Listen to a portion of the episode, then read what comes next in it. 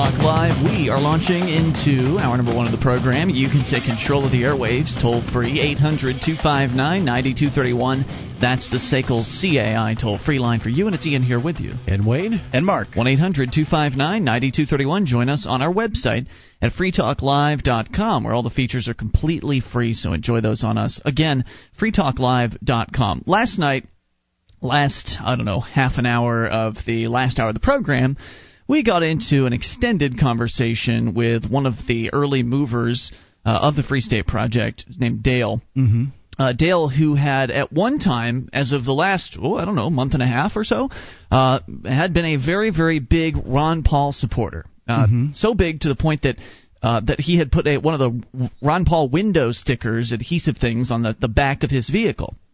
Huge, huge sticker, right? Right. I don't even have. Uh, I mean, I like Ron Paul and support the guy, but I haven't even gone that far. Um, so he had been that excited, and then he started talking to some of the apolitical people that had moved as part of the Free State Project, and they managed to convince him that voting is an immoral act and that he should have nothing to do with it. Basically, I'm, I'm certainly summarizing his position. Right. And no, we- I know he posted on the BBS about this today. Did he? I- okay. Well, there's an extended thread on the nhfree.com forum There's about an, it's this. an extended thread on thread on uh, our BBS also, and I haven't had a chance to read it yet. I've been uh, I've been delving through it. I've gotten through about ten pages of the one on NH Free. I haven't seen the one on the Free Talk Live BBS yet, but uh, it's been been very interesting conversation, interesting back and forth between those who uh, and and it's actually been a conversation mostly between voluntarist, uh, anarchist, free marketeer types. Um, arguing over whether or not it is or isn't immoral to uh, to vote. So Right. it's it's been very enlightening, very interesting. And I wanted to continue discussing that issue, especially with Wayne here, as um, of, of the three of us, all of us being early movers of the Free State Project, Wayne being here the longest of the three, and um, and just as an outside perspective, because after the show was over last night, Mark, you and I continued to uh, to go at it, tete a tete, on uh, this particular issue. Yep. I was. I'm up. I'm upset at the idea that people um, don't. You know, that choose not to vote. Well, I, I think that uh, what I want to talk about here is why I think that both your position and Dale's position from last night are both counterproductive. Okay. Um, that neither of you really should be upset, but you both have reasons to be upset. And I think that uh, it's just a bad situation to be in. At the same time, I definitely want to hear Wayne chime in here. Uh, let me start with where you were last night, Mark, and then we'll just go into some of the comments I have from from last night's discussion. We'll recap as necessary. After the show, you stated to me that you believed that the actions of the apolitical people here in uh, here in New Hampshire, those who've moved as part of the Free State Project, which again is a movement of 20,000 liberty-loving people all moving to the same state in order to be activists for liberty. And we all know that being an activist means you can do what you think is right. So that means everything from political activity to outside the system civil disobedience and that sort of thing. Your statement was essentially that you believe the actions of the apolitical civil disobedience crowd is possibly going to ruin uh, the Free State Project. That's not what I said. Um, what I said was there will be a schism, and um, a, you know, a- because there's t- people, you know, on two different sides here. I happen to be on one side, so yeah. I mean, you know, like if if there's a team to pick, I know which team I'm picking, but that doesn't mean that I think it's the other people's fault. And I think that. Um, I I just I think that there's going to be a, a problem over it, and you know, an organization, a, a group that's this incipient, new, with a schism in it, may not be able to handle it. Okay. And your rationale was that you didn't believe that if you were on the outside, if mm-hmm. you weren't Mark from Free Talk Live, if you were just Mark guy who's interested in liberty doing something else with his life, and that you were looking at the Free State Project and and you were seeing what was going on and you did understand that there are different things going on as as part of the the Free State Project. The people that are Free State Project members are doing a wide variety of different things. But it was your position, as I understood it, that if you were on the outside looking in, considering a move, that you would be turned off so much by the actions of the uh, the apolitical types that it would prevent you from joining the Free State Project. It, it, it, and or um, if I had joined, that I may not move. As you know, at, at early certainly. It was my, uh, of course, I suggested that I didn't think that people that were thinking that way Mm-hmm. would necessarily have been the best activists anyway. If a, you know the actions of a few individuals um, scared them away from a from a great concept like the Free State Project, and I also pointed out that I thought that the actions of the apolitical people are also drawing people to the Free State Project at the same time. Now, before we go on, I want to hear Wayne on this. You know, as somebody who wasn't, you know, you didn't move here for Free Talk Live. Mark, if he wasn't on this show, would still be sitting in Florida waiting for the Free State Project to get to 20,000. So, without Free Talk Live, Mark wouldn't have been a Free State Project early mover. You would have been either way. So, you know, looking at the activity that's going on over the last three years in New Hampshire, uh, some of the civil disobedience that's happened here, how do you feel that? Um, how would you feel were you not actually in New Hampshire? Were you still looking from the outside in? Well, first, I'm not an apolitical type. I tend to be political. However, if uh, I had the choice of two candidates who were media anointed, where there really wasn't a choice, I might decline to vote myself. And, and in the past, I Same, have. same, same here. In the past, I have. And but the way things are going, and by the way, I do respect their right not to vote if they don't want to, and I think that it's healthy to have a, a percentage of people up here, liberty lovers, who do push the envelope because then it makes small government people look mainstream. So I agree with it's that. the law of contrast. I'm not. I'm not against that either. Yeah.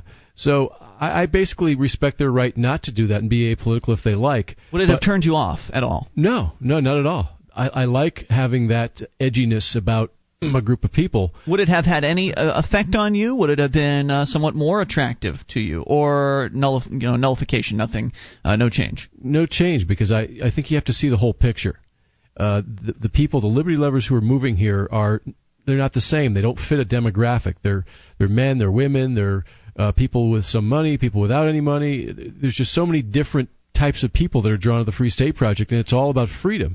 And there's different Yeah. ways to express freedom, and there's different ways to fight for freedom. We're all doing it the way we all see fit. And if they want to do that, you know, right now about half of the people don't vote in this country. So if you look at all the free staters, I, I bet you there's more than half that do vote. So I think so. so I would agree with that. And Probably I 75, guess- 80 percent. I, I, I would guess that that's the part that I find most frustrating is like we know what's going to happen if you don't vote. We've seen it here in America. Um, more than half, like half don't vote. Period. Um, and the only and and some of a great deal of the ones that vote only vote for a party uh, or they vote for president. And, you know, like, Okay. Right. And and that's where I think your problem is, Mark. Um, I, I understand that you know you generally the way you've handled yourself on the air towards the actions of the apoliticals, towards the civil disobedience, I think has been pretty professional. I think that you haven't you haven't denigrated them, you haven't you know downed on them for doing what they're doing. You haven't necessarily you know embraced it. Um, you're not going to do it yourself, but you've been fair to them, and I think that you've been okay at uh, at at least I've certainly been more friendly towards uh, the ideas than you, mm-hmm. uh, but it's good to have you here questioning and that sort of thing because that's a, that's a healthy process and allows me to jump in and, and defend what they're doing and, and really come to the forefront. But but you haven't been vitriolic, you haven't been mean, you haven't attacked any of them, and I think that's good. And looking at some of the posts from you know what I saw online, uh, Dale who called last night, I read some of his posts. I think that what he's been encountering over the past couple of weeks is he has shifted in a direction that has taken him away from the idea that uh, voting is, is okay for him. He has come to the conclusion that it's not. And I think that what he's encountering and he's getting you know he's he's not necessarily getting it from you but he got it from you last night what what really affected him was that he's been uh, you know he's still hanging out with the political He's getting people lambasted. we're all still friends. Mhm. It's just that the uh, the political people are essentially they're they're being pushy um, about about wanting him to, for instance, he mentioned make phone calls for Ron Paul. Um, you know, get out and do sign wavings, go and vote. These sorts of political activities that he recently has found distasteful personally, and he's felt um, pressured. I mean, anybody everybody's felt pressured, whether it be by a Sure. you know a salesperson or something like that, or a loved one. Pressure you know, is when you don't want to do something. Pressure stinks. right, and of course it's going to you know possibly make you boil over at some point. So I think that was to some extent what was happening last night was a little bit of boil over. And uh, and you sort of layered on a little bit of pressure at the same time. I want to explore that a little bit more. Also talk about where I think Dale's um, position is also counterproductive in that his position is well, what you're doing is immoral, and I think that can also cause some real conflict between groups. I don't think that's necessary. More on the way. This is Free Talk Live. This is Free Talk Talk Live, you can bring up whatever's on your mind. Toll free 800 259 9231. That's the SACL CAI toll free line. And it's Ian here with you. And Wayne. And Mark. 1 800 259 9231. Join us on our website at freetalklive.com. All the features on the site for free, including live streams, broadband version of the show, dial up version, both waiting for you at freetalklive.com. We give them away. Hey, you can wow and amaze your techie friends with the new Zero Blaster. It shoots smoke rings up to 12 feet. They're the perfect gift for anyone who likes neat stuff. Get your blaster at zerotoys.com. That's zerotoys.com. I like any toy that combines science with fun, and I think that that's Yeah. how kids, uh, you know, kids really learn well that way. Absolutely. It's fun stuff. 800 259 9231. We're talking about a, uh, a serious conversation that started last night on the program. Of course, if you missed it, you can go and uh, grab the archives. But, but we're essentially recapping the situation. Basically, there, there is a bit of a little ideological rift. Uh, in between, and I would say that's about as far as it goes right now. Nobody's uh, hating on each other over this. There's no nobody's cried over this issue. uh, it's it's more of an ideological um, rift, and I think it's something that can, that can be healed to an extent. And uh, and that's what I want to engage in. I want to engage in a process of healing. Everybody hug. so last night we're gonna have a little radio hug here. Uh, last night, again, we had Dale call in, uh, an early mover of the Free State Project. He's recently moved away from the realm of politics and become completely apolitical to the point where he's essentially rejecting uh, helping out with the Ron Paul campaign.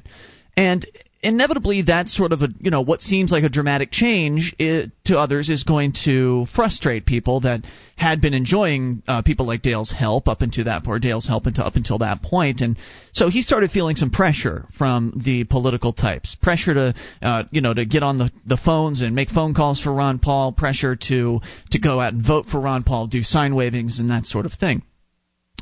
And uh, that, that that's an uncomfortable thing. Nobody really wants to be feeling pressured, and it can and and that sort of pressure can make you want to just back away even further.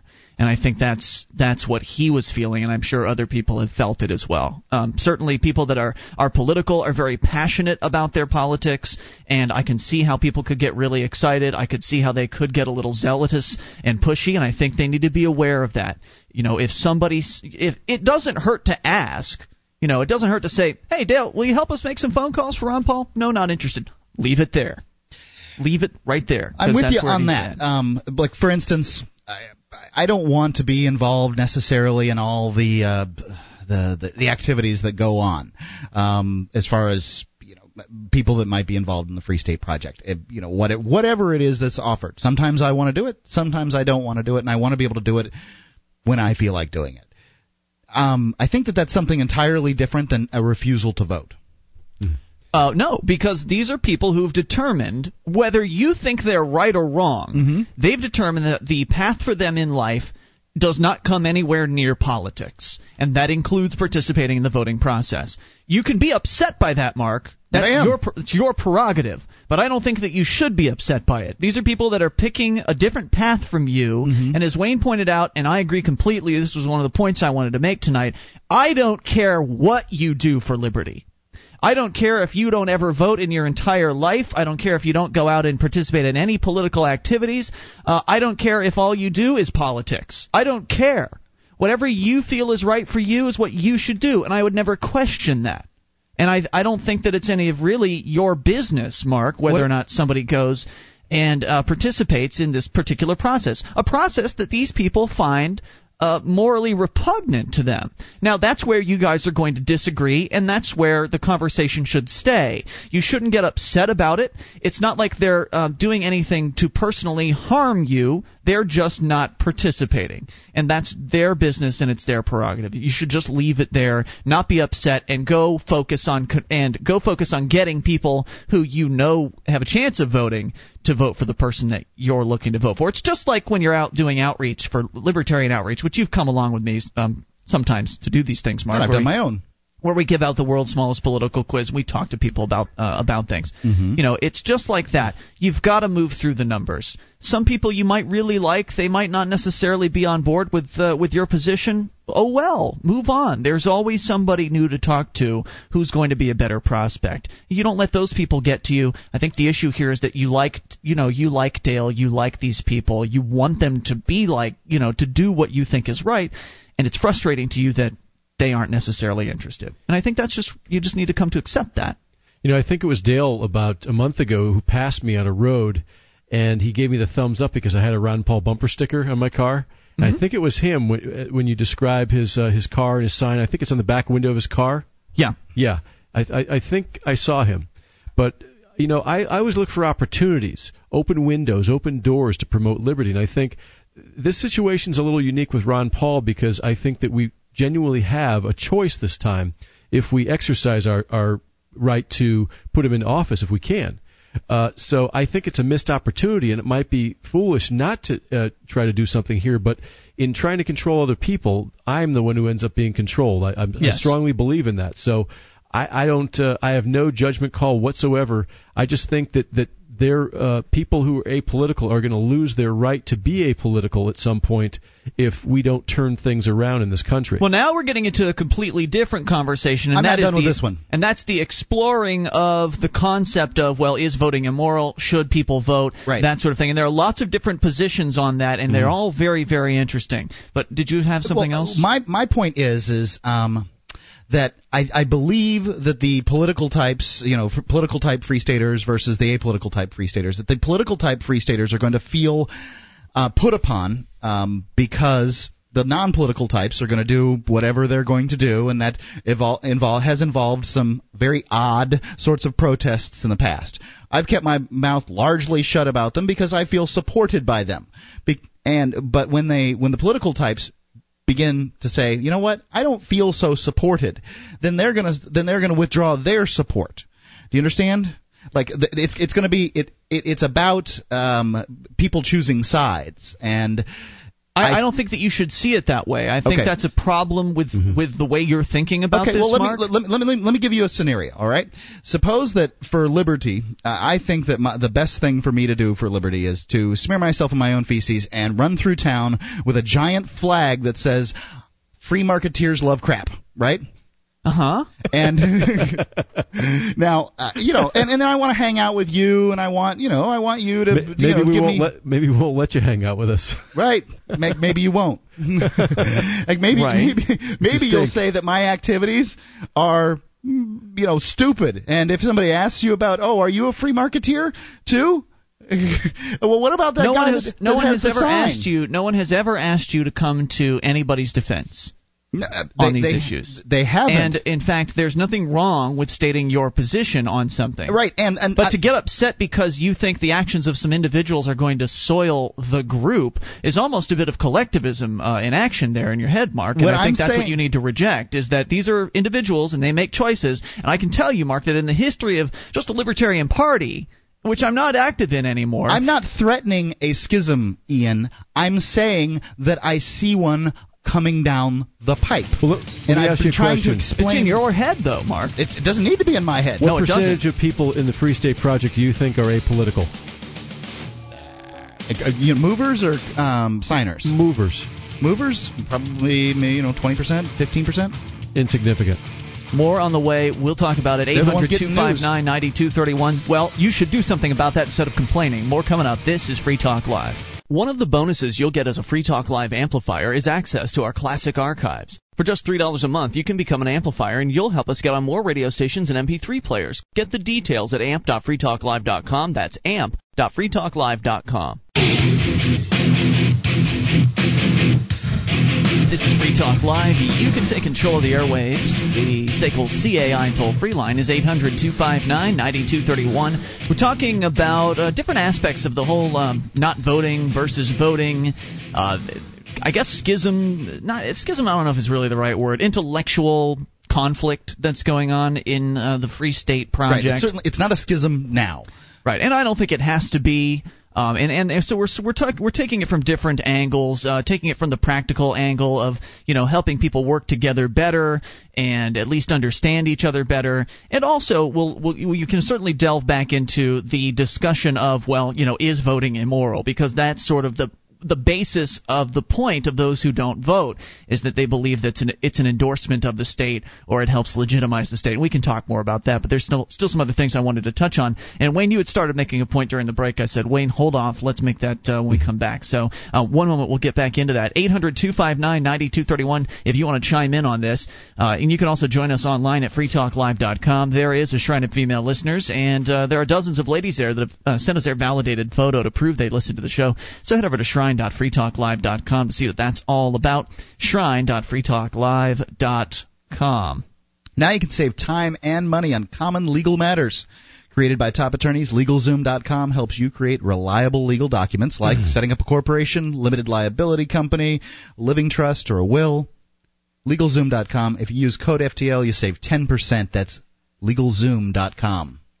So you would ask Mark a question, and then you made a point off the air. So if you could re-ask the question, then go where you were going to go with that. Well, I asked Mark what percentage of, of free state movers he felt were apolitical, and he said twenty percent, which is about right, probably. Uh, but the, but across the United States, there's about about half the people, or more than half, don't even vote. So actually, when you consider the, the free state early movers, we have more political types as a percentage compared to the general society than than um, than you might think. Uh, interesting observation. Secondly, those apolitical types, even though they're pushing the envelope and they're doing different things that we might not agree with uh, as as uh, in their methodology, uh, they're pushing the envelope. They're not doing anything. Uh, I'd like to say morally, I agree with their methodology, but go ahead. Yeah, I, I you agree with their agree methodology, but you may not agree with. Like I, I, I made a scenario of a of a ludicrous uh, liberty fighter who, uh, uh-huh. yes. who, who smears himself I wouldn't in agree dung. with that. I Yeah. think that's silly. It That- is that would silly, be silly. right? Like, but but the people who are pushing the envelope are not doing anything that I consider morally repugnant. In fact, they're they're in many people's eyes they're heroes. But it doesn't mean we would go out and do the same thing. But they're making a point. That's the whole thing. We're making a point to to educate the public to show people that we're losing our liberties and we have to stand up and be counted in any way we can possibly do it. Now, I, I think that, that voting can be an opportunity for peaceful revolution if you can find the right person to vote for, and, mo- and most of the time you can't. so when you d- when you are uh, afforded that opportunity, you should jump at it. And You know what? Sometimes the first president I voted for was Ronald Reagan. And I agreed with a lot of the things he had said when he first started campaigning. yeah, I agree with the things he said, not with what it, necessarily with what he did. Exactly. And so I look back on that. Do I regret supporting Ronald Reagan? No, I don't, because I, I still uh, believe in those ideals, even though a lot of them were derailed by the people he surrounded himself with. It's a good point. And the other thing you touched on was that um, the actions of the apoliticals, the civil disobedience, for instance, specifically, is uh, makes the small government people look so much more Reasonable. reasonable by contrast. And so, to that extent, the small government uh, political type should really embrace that uh, that level of activism, as long as it's not something in the realm of crazy, like you know you were talking about smearing dung on yourself and running right. through town But square. perception that's a that's an issue of perception though, Ian. Like what you decide what Right, you is decide is crazy is is different than what I decide That's is crazy. That's fine, Mark. That's why we're on this show to effectively communicate what's going on. Obviously, you can't count on all the newspapers to get it right, uh, but nonetheless, you can't sit there and uh, and wring your hands and worry about what these other individuals are doing. For instance, in the Libertarian Party, there was a guy out in California that uh, apparently ran for office while dressed as a druid. And also, he had uh, taken too much. I believe it's the same guy. He had taken too much. Um, what colloidal silver, and it had turned his skin blue. Can't beat so, that. So essentially, Some good stuff. you had a, a guy who had a blue guy in a brown suit, uh, a, br- a brown robe, running for uh, like something out of a Doctor Who episode, you know. and the guy, he was running as a libertarian. Did it destroy the Libertarian Party? No, people are still joining the liber- li- joining the Libertarian Party. Did some people distance themselves from it? A little social ostracism? Yeah, that's a healthy thing to do. But you can't really sit there and oh, what's going to happen to the party or what's going to happen to the Free State Project? You know, the fact is, most of the things they've done um, have been reasonable from a from a uh, lesser government perspective. It's just that some people are going to disagree, and there always are going to be people See, that disagree. But it's the guy that turned himself blue that um, it gets the news. Do you understand? Like, hold Hey. on, wait, wait, just a second. Wait, before you go on, it took. It took two years for Joel Winters to even be eligible to run, and then there was one day essentially. He got a couple of days of, of play out of it, even on this show from running. I got a, a full page front Sunday feature um, on myself, but it was it, it was about my life. It Yeah. took me 37 years to come up with that. I can Sure. s- I can smear dung over myself, all over myself, and run down the street tomorrow. I don't have to do anything. And the fact is, a lot of these people that that come here and do the um, Um, you know the the more non-violent, non-aggressive actions, like they do they they, they do stuff that that doesn't require it it doesn't require any for action, whereas the political stuff certainly requires a great I, I don't think that you. Well, again, And do I think that the, the the the Libertarian Party of California took a hit because the blue guy ran? Absolutely, I do. There are people out there that read the news that um you know they'd heard a few things about the Libertarian Party. They see the word libertarian, they see the blue guy, and they say, and the next time somebody says, "Well, I'm a libertarian," well, you're not blue. So, if if somebody ran as a Republican Liberty Caucus member and did similar things, would you resign your membership? Well, for one, Liber- uh, Re- Republican Liberty Caucus is a less memorable term. Whatever, Mark. You can come up with that whatever excuses you want to about Do it. all Republicans tap their feet in, in uh, bathroom stalls? They they don't all do that, but they they have enough. Um, they they've been around long enough. There's enough basis for it. I think that again, and I'm not saying that libertarians don't have a certain amount of basis, but the Free State getting- Project has no basis. you are getting way too concerned and way too upset with what we're talking about here, with what the actions of these people are. I'm, as no, you, Ian, as Wayne I and am I have pointed out, I am not concerned or upset. I have relationships with these people, but there are going to be there are Free State Project members and potential your tone of voice State is getting much more Free State- You are I'm, clearly I'm upset. concerned about your opinion. I'm not concerned about these people and what they're doing. What I'm telling you is there's Free State Project members and there's um, potential Free State Project members out there that do not have relationships with these people, and therefore they say to themselves, "Look, I'm just not interested in being I, involved co- with the blue I guy." really don't care, Mark. And what I are you going to do about it? What am I going to do? Get on it? the air and keep wringing your hands about it? I mean, I, I- you know what difference? What I'm not going to do anything, Ian. I made a Good. prediction. That's all. I made a it's, prediction. it's paranoid. It's, negative. Uh, I- and it's. I don't think that you should be there mentally. I Well, think look, it's unhealthy I could, for I could make, I could do something. I mean, if you want me to, I could say, well, I'm not going to be on the air. I'm going to go on a boycott from on starting Saturday. I'm going to get leave the air, and I'm not going to come on the air until these people agree to vote for Ron Paul. Well, I mean, I'll then see I'd you have later. My, then I'd have my own little vote thing. Huh? You know, I'd have my own little, but little. No, I'd have my own little off the air. protest thing. Yeah, I would be. You know what? I've met several movers and potential early movers who actually consider someone like Lauren Canario to be a hero. Absolutely, I absolutely. Ian considers he, he is an early mover that considers um, Lauren Right, to be so a hero. So it cancels it out, Mark. Now, not everybody can spend 30 or 60 or 90 days in jail. Not everybody's willing to do that. Right, there But- aren't twenty thousand Lauren Canarios in America. But that takes a lot of forethought to, to be willing Thank to do you. that. Thank you. I agree. Because you Mark have to acts like this is that. no big deal. You absolutely have to be prepared both mentally and financially as well in order to do some of these things. So I think that you aren't giving them enough credit, Mark, and I don't think it's fair to say that what the uh, the apolitical people are doing is somehow less worthy of their time than the Look, political people. No, no, I'm not even talking about the Laurens and the Russells of um, the Free State Project. Well, that's I'm, who it is, Mark. No, I mean, those are the it's not. There are a great deal of the apoliticals out there that do crap-ola, my friend. They do nothing. They talk about how you shouldn't vote, and perhaps they'll show up at uh, one of these uh, non, you know, non-violent sort of rally things. And other than that, they do nothing. Okay, Mark, again, here you are concerning yourself with the actions and the lives of other people. Why don't you focus on doing what you think is important instead of worrying yourself over what these I'm other people are and what their plans worried, are? Mark, Ian. how dare you suggest that they are in a position in life where they have the opportunity to do something? Perhaps they're working towards doing something. You don't know Why'd what their plans are. here then? Why don't you ask them? More on the way. This is Free Talk Live.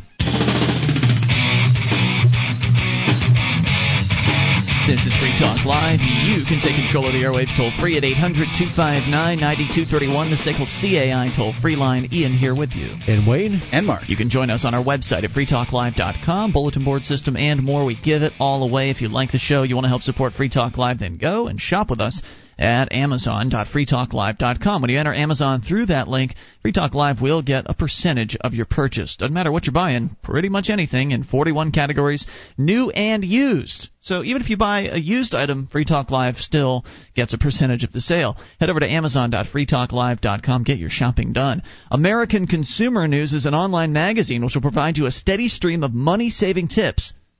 There's never you can never have enough money-saving tips. I want to save money. To help get you closer to financial freedom, the magazine discusses topics such as investing, real estate, frugality, debt reduction, and much, much more. That's AmericanConsumerNews.com. AmericanConsumerNews.com. We're talking about a bit of a uh, disagreement, an int- intellectual discussion that is apparently ongoing amongst members of the Free State Project, and I'm sure there are people talking about it outside of the Free State Project. It's just sort of come to a head uh, here recently.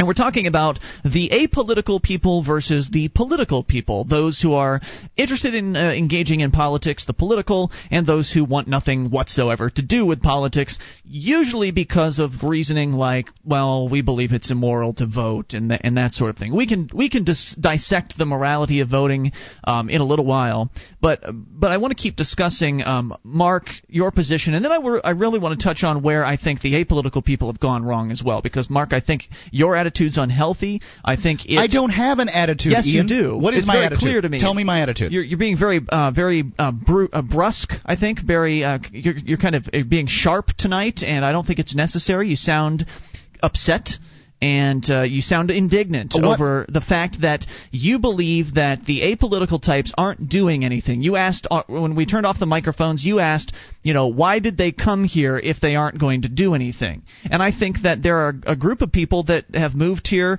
who are both political and apolitical that aren't really doing much. At least Um, they go out and vote. I mean, that was the purpose, right? Like that's what the Free State No. Project was. Uh, why don't you read you? the statement of intent. Oh, I understand what the statement of intent says. Why don't you? Um, why don't you ask the, the the guy who started it all? What well, what matters people- is the statement of intent. That's what people signed when they joined. So it doesn't matter what Jason Sorens thinks. He's a political guy. okay- Okay, so but there's his no point in intent was that those that. people come and vote. What about the people who come here and, and vote for socialism? Wouldn't you rather have people who, who come here and don't vote to We we, steal the we have those people. property? They're called Massachusetts. we have other Yeah. names too. Well, it doesn't matter what the founder originally thought when he founded the product uh, project. What matters is what it says when you join. That's what people read when they're joining the project. And the project essentially, I don't have it in front of me, but to paraphrase it, it has to do with you move here if you believe the maximum role of government should be, you know, the protection of life, liberty, and the pursuit of happiness. So clearly, that is an, an all-encompassing, uh, all liberty-oriented people can move here. And again, uh, there are a lot of people who are political that are still under the radar that aren't necessarily going out and doing anything. And you know, I don't really consider voting doing a whole lot myself. Uh, but again, Look, it, it's important. Look, it's important if I run a candidate that I can count on a certain amount of people to vote. And you know, you can't. The, more, the we, more we ran a candidate here uh, a few weeks ago, and we couldn't count on anything. You can't count on people to come out and come out and vote. We had people tell us they were going to come out and vote, and then they just were forgot they Free State it. Project members? No, but how they many how many Free it. State Project members live in your ward? Are registered in your ward? Besides Two. yourselves? Three? I don't know. Oh, Not very many. I, I don't know. I don't know the the others in your ward besides myself. But could, did you get my vote? Uh, yes, I think so. Did you get my sign holding? yeah, yeah. That's because you can frickin' count on me, dude. Well, no one else. I wasn't. I didn't ask anybody else, and no one told me they were going to be there, and then didn't show up. So uh, I only expect to count on people that I've specifically come and asked to help with something. I would never expect anything from anyone else, Mark. And I think that it's that expectation that's leading to this indignant attitude of yours, which again is going to lead to you digging that trench even deeper between you and these other people. It's- and no, I think that's what's no unhealthy. trench between me and those you- other you- people. d- Wayne, Look, I mean, who spent the afternoon? who spent the afternoon with Jim and Lauren? Was it you? No, it was me. I don't. I have a relationship with these people. I'm telling you how it's going to be. It's a prediction. Part of my frustration is you not listening to me. Mark, what is your biggest fear here? my my biggest fear is that um, there is going to be cat. a schism, that there is going to be a, a, a rift created by the people that uh, choose not to vote and the people that do choose not vote. You're creating the rift. I am not what? creating the rift. Not all free state people. Have you read the message It's boards? in your head, sir. Have you mes- have you read the message boards? Because it seems to me it's written down by other people. you know, not all the free staters all hang out together anyway. Nope, they They're don't. all over the place, and, and you find your own friendships. You find people who uh, you have common interests with, and you do what you can together. In your Right. own way, and that's what this is all about. So right. I, I, know if I, don't heard really you talking like this, I would uh, be kind of disgusted. I, I was a little disgusted by you last night personally because you, you you again have this attitude of superiority, you have this attitude of indignance, and I don't think it's healthy. Yeah, okay? I think I'm right. Absolutely. Right, and that's why I think their uh, uh, their position is also equally as unhealthy as your position, and that's why a rift exists. Now, before you go on, their position is essentially that it's immoral to vote. And so essentially they're coming down also from on high saying, you know, looking down their nose saying, "Oh, you guys are voting? Well, you're voting for tyranny or, or you're voting for more of the state or you're voting to uh, legitimize the state. What you're doing is immoral. What you're doing is wrong." I mean, that's sort of got that same attitude as uh, as a religious person coming in and saying, "Hey, you heathenist atheist, you shouldn't be having sex outside of marriage. That's wrong." That sort of thing. That's the attitude that I get from the the other side. And again, that's just as unhealthy. So them coming in and saying, "Hey, Mark, what you're doing, we think what you're doing is immoral." That's digging that rift. Then you're coming back saying, "Well, I think what you're doing not doing is wrong by not doing it," and then you're digging that rift even deeper. And I I've think never that heard- none of it is necessary. I've never heard that um, portrayed the, the the that attitude portrayed by any of the people that are the you haven't talked to them. I have. You have no, you haven't. You must not have talked to them about this issue because that's what the main point is behind the I understand why voting. they choose to do it if they choose to do it. Um, none of them have ever. I, I've spent a great deal of time with uh, Russell Kanning, who I believe is uh, one of these these sorts that chooses not to vote. I've uh, gone over to his house and uh, had dinner on a couple of occasions. I've watched uh, Gandhi, which was a really long movie, uh, with him Right. at his house. I've gone. I've seen the Super Bowl with him. I've, Well, there's I've a gone to difference several between- football. You know, I don't think you would behave this way in in person either. You're you know obviously more excited and uh, and um, emotional because you're on the radio, uh, but I don't think that I think that has to do with the way people behave in person. This wouldn't be in a really a this sort of heated conversation would turn people off, and you wouldn't want to hang out with uh, with them anymore if this if these sorts of conversations went on. It's more of an intellectual discussion that works well for this forum on the radio where we can you know you can express how you feel and other people can call in and express how they feel as well.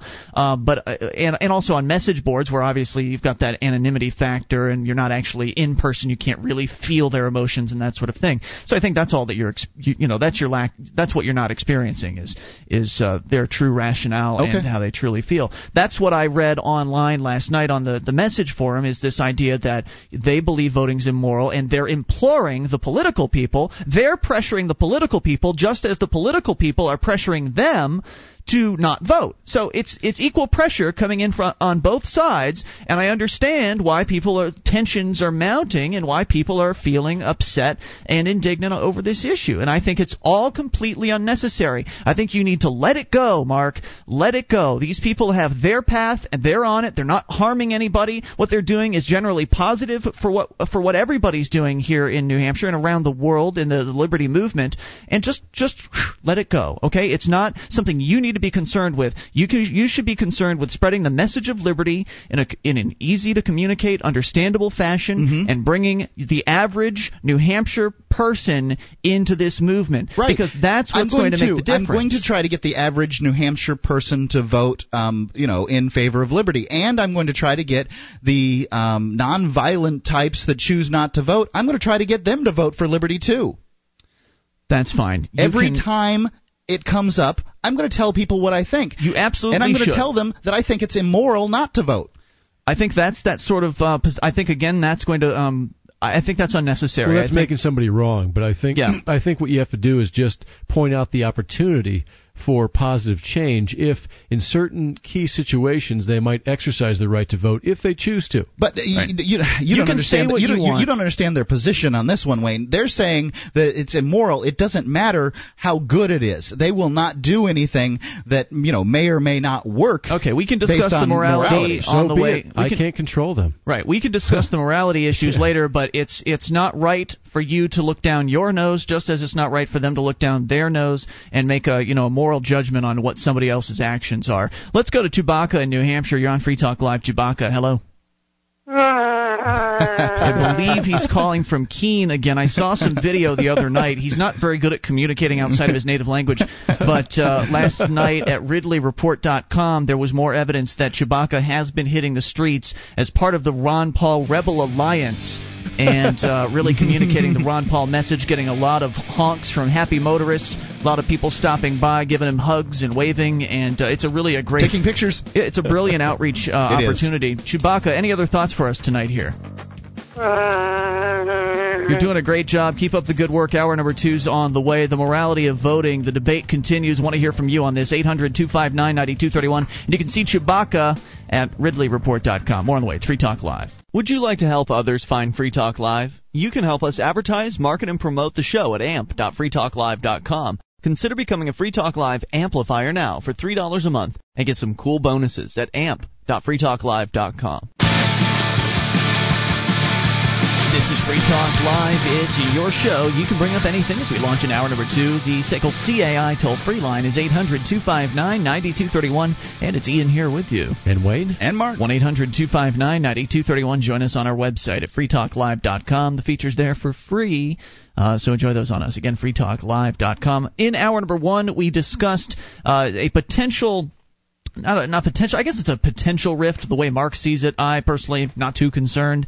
Uh, we're talking about uh, the Free State Project, a movement of liberty-loving people uh, from around the country and around the world, all moving to New Hampshire in order to uh, to make a better life for themselves, to live more free immediately, and to uh, to also um, secure more freedom on into the future to drastically reduce the size of government. Some of the movers would like to uh, eliminate the government entirely. Of course, they're going to disagree on the means uh, in order to do that, and that's sort of where this so-called rift is developing. But really, what it is is more than just an ideological difference. Uh, yeah, that sounds a, right. A debate uh, more so than anything else. But I think too many people are letting it uh, get too personal there are people that are making judgment calls, both on both sides, about the uh, the value of what one side is uh, doing versus the other side. Mark, during the break or during the news, you were telling us that you didn't think that you didn't have a problem with what Lauren and Russell necessarily were doing, uh, but you also didn't think that there a lot of um, the apolitical people's contributions were valuable in your book. And I think that the apolitical people could also claim that uh, you know your contributions aren't valuable because what you're doing is supporting the legitimacy of the state and their therefore helping prop up the state on into the future. Again, those people would be out of their minds. Well, you who know finished, that's your vo- who that's finished the first 1,000 program. Mark, huh? you know what? Just stop it, okay? We're not talking about you necessarily. We're talking about the sides and the way they're uh, looking down on one another, and and how, how I don't think that's really necessary. Each side is pursuing each individual on each side is pursuing what they think is right. Some that may mean flying under the radar for a while before it's time for them to spread their wings and and do what uh, they feel is necessary. Wayne, you were pointing out during the break that, you know, while they may be on one side now, they could possibly change sides as time goes on. Yeah, uh, things change after you have kids too. They there's a lot of single people that come up here too, or young couples, and they don't have kids yet. You know, they they have their own methods, and and sometimes people have priorities too. They've got to they've got to get their career going. They've got to get money rolling in before they can really have the luxury of doing certain things they may want to do politically. Yep, the, I think that uh, both sides need to just focus on themselves and what they think is right, and try to attain liberty in the ways they think are best, and not be so concerned and upset with the way other people are spending their time. It's their time, it's their life. Let's let them be. And let's go to the phones as well and get your thoughts, and we can come back to the topic of is voting immoral. If you want to answer that question, uh, it's certainly still up for debate. I say, and I'm on your side on this, Mark. You know, uh, I say that voting is not immoral, and I can defend that. We'll get to that, but first, your calls. Let's go uh, to start things out to Todd in Michigan. Todd, you're on Free Talk Live. Hey guys, how's Hey, it going? What's on your mind tonight, Todd? Oh wow, I've never heard uh, such a dispute like this uh, since the days of Crossfire. Um, you know, I, I I understand where uh, Mark is coming from, and I understand where you're coming from, Mark. I do sympathize with Dale to a certain extent. I, I sympathize with him that, I mean, voting on, on one hand may seem like there's really no point to it. I disagree with him because it's immoral. I don't. I agree with you, Ian. I don't believe it's immoral, um, but I do think that if you have, say, three candidates, one's a Republican, one's a Democrat, and one's a libertarian, sure, I'm going to vote for the libertarian. Mm-hmm. But if there's only one Republican who sucks Mm-hmm. and one Democrat who sucks, well then what's the point of voting if there's only only two um, Right. options available? There's nothing immoral about staying home and not voting, and uh, you know, mo- certainly voting in that race would have been a questionable vote, in my opinion, because then you are definitely endorsing uh, evil. Uh, those people aren't even interested in uh, keeping government small. Right. You know, in the uh, 2004 presidential uh, race, uh, uh, my best friend wanted me very, very badly to vote for uh, John Kerry because he was sure that Bush was worse. And Some of my friends who were libertarian voted, voted for Harry Browne in 2000, switched to and voted for Kerry, and it was very disturbing to me. you know, and I, uh, you know, it it was just it was it was a rough battle at that time um, between he and I, and and I was simply wasn't going to do it. I've I've, I've ended up uh, supporting and endorsing Michael Badnarik. I couldn't vote at that time. You know, I told people when they said that to me in the 2004 election, you know, I said, well, you know, John Kerry's been in the Senate for over 30 years. He's part of the problem Right. too. Eh, But you know there there is always a choice. There is some third party candidate, whether it's Ralph Nader, even if you don't agree with him, you know, a to make a socialist. yeah, but to Right. make a statement. I mean, a lot of people, you know, people claim that uh, New Hampshire is a democratic state now. I don't think so. I think it's an independent state who vote swings the other way to get a bum out of office. I think 44% of uh, registered voters in New Hampshire are undeclared. Yeah, Right. So most what New voters, Hampshire is is an undeclared state. Yeah. Well, that's I do think that there are good reasons to vote and there are bad reasons to vote. If you're Sure. voting because you think that your candidate is um, basically uh, pr- echoing your values and believes the exact same thing as you do, like Ron Paul, for instance, then or yes. darn close, darn Huh? close. He's close. Well, yeah. I mean, pretty darn, uh, pretty, Yeah. pretty, pretty close. But if there's a candidate there that really doesn't um, um, um, um, doesn't even come close to how you think and feel, well, then I would nece- I would not necessarily vote for that candidate. I mean, there's no way I'm ever going to do that. I'm with. But but but I think um, but I but I do agree with you, Mark. I I think Dale is misguided on that point. Uh, so you do get you know uh, gold points from me. Uh, on which point, though, the uh, the the morality issue, or which which The, point? the uh, morality issue, yeah. Yeah, and Uh, we'll we'll explore more on that. And thank you, Todd, for the call. Let's go uh, Yep. to Josh in Pennsylvania. You're on Free Talk Live with Ian Wayne and Mark. Hello, Josh. Josh, Pennsylvania, going once. Hey, I'm here. Hey, what's on your mind? Well, uh, you know, I can kind of see where Mark's coming from, and this is something I've changed my mind on recently. Um, I've actually advocated people not voting in the past. Mhm. Okay. Um, I don't find voting immoral, but uh, the big issue is there's a difference between people that are activists and are trying to change things and not voting, and people who just make excuses not to vote. And I've What's that difference? I mean, effectively, what's the difference? Because I, I, effectively, there is no difference. What, what do you think the difference is? Because I don't get it. The, the difference I see, if there's an activist, say a Lauren Canario or a Russell Kanning, that are out doing things to try and, in their mind, positively change things, I can respect that. They're doing what they think is best. Um, now, the experience I had, I actually set up at a gun show over the weekend and was campaigning for Ron Paul. Mhm. Uh, this is a gun show, not a um, Democrat Party rally, and this is in a primarily uh, Republican conservative area Okay. and I got, I'm going to say, overwhelming percentage of people were just whining and making excuses uh, About was Ron not- Paul, why they won't vote for him? Is that what you're saying? about not voting at all. Uh, it's not worth voting because Hillary's already got it won. Oh, geez. Well, Uh, that's just, just one thing after another. People actually uh, were terrified to even touch the Ron Paul literature. You could see the, the look on their face. Be like you handed them a snake or something. How bizarre. Yeah, and it, it- it's just, and I can see a big difference. You know, I may not, may or may not agree with the person that's active in trying to change things and won't vote, uh, but I can at least respect that. The whining, lazy, miserable old man who sits at home on his recliner and badmouths everything that goes on in this country and does absolutely nothing about it. Just he's just a malcontent. Yeah, I mean the people that have and- and I moved to New Hampshire are, uh, you know, they've uprooted their lives and come here. I mean that's something on its own. That really is something that I think separates uh, the doers from the talkers in the first place. And I think that you know it's it's ignorant to sit here and say, well, they're not doing anything. Well, there's a you know 500 people that have moved here. How many of them have you asked personally? What are you doing for liberty this week?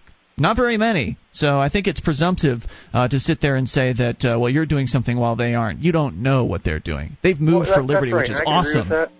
Um, I also wonder if maybe some of that that kind of idea comes out of frustration. I mean, because it's incredibly frustrating for me uh, to go and try and campaign for Ron Paul yeah. and hear people complain about how terrible the government is, and then the next breath say it's not worth trying to do anything. Absolutely, I, I understand your frustration, and I think that's what we heard from Mark last hour was a fair amount of frustration. Um, and it, you know, while it's understandable, it just has to, it's part. It comes with the territory. When you're doing politics, there are going to be frustrating things that happen. Uh, you're going to encounter that. I mean, as a as a libertarian activist in the early part of this uh, decade.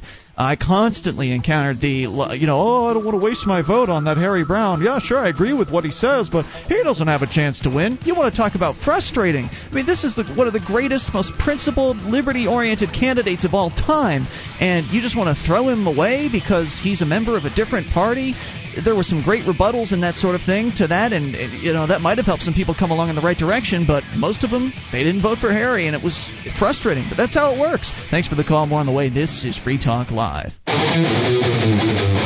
is Free show, and you can bring up whatever's on your mind. Toll free 800 259 9231 the SACL CAI toll free line. But right now we're talking about voting. Is it an immoral act? I say it's not. We'll defi- uh, define and uh, and discuss and dissect and hear from you as well. 800 259 9231. You can join us online at freetalklive.com, where we have a bulletin board system. Over 300,000 posts are there for you.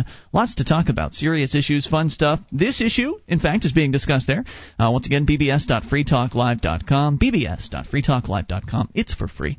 The Federal Reserve is stealing your purchasing power. It's time for you to inflation proof your money. Get America's second most popular currency, the Liberty Dollar, 100% backed and 100% redeemable in gold and silver. Go to libertydollar.org. Stop using their money. Start using the Liberty Dollar and return America to value $1 at a time. That's libertydollar.org. Uh, so let's continue with the phone calls here as we uh, continue to discuss is voting an immoral act or whatever you want to talk about. Let's go to Dale in New Hampshire on the amplifier line. Hey, Dale. Hey guys. Hey man. Uh, I uh, listened to last night's show again because I wanted to make sure I wanted to see if I had said what I meant to say. And I, uh, I, one thing I wanted to remind you is the first thing I said when I called in was I'm not calling in to try and convince Mark that voting is immoral. Okay, that's good. I, all I was saying, you know? though, is that many of the apoliticals who don't vote believe that voting is immoral. Sure and sure. that can be, I think, seen as being a little negative. It can be seen as looking down one's nose at uh, those well, who no, do vote. I mean, I think it's, it's it starts sounding really negative and looking down your nose if you're preachy about it. Mm-hmm. If you're constantly going on about it. Uh, and again, that's why I called in and said, look, I'm not trying to convince you of this. I'm just trying to get you to accept that this is, this is something I take seriously. It's something. This is how I feel, and this is why I'm not choosing to to do what you're doing. It doesn't mean absolutely. It, it's essentially saying it's essentially saying, look, you know, don't don't tell me to do this just to be to be supportive because that's not a good reason.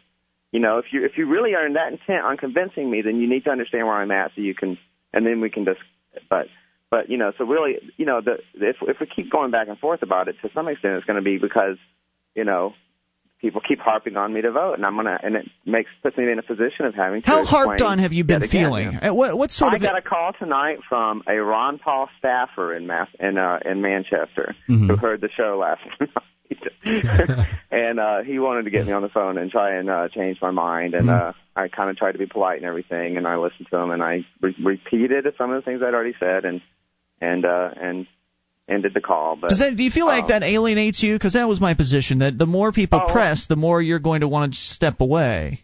It, it, I do get that. I, I, I kind of feel this sort of like I, I, it burns me out a little bit after a while. Yeah. Yeah, yeah like there's But, too I much mean, of it. At some point or another, you get told it too often. hmm. Right? Well, I don't want to be preachy myself. You Oh, sure. I, I do have a, I do. I mean, I do. I feel very strongly about the democratic process. I, I do not approve of the democratic process. And, and in the end, I don't think you do either. I understand your your justification. For I find it vote. icky. I find You know, it, yeah. uh, you know, um, I find it objectionable. I don't like the system. I don't like the government.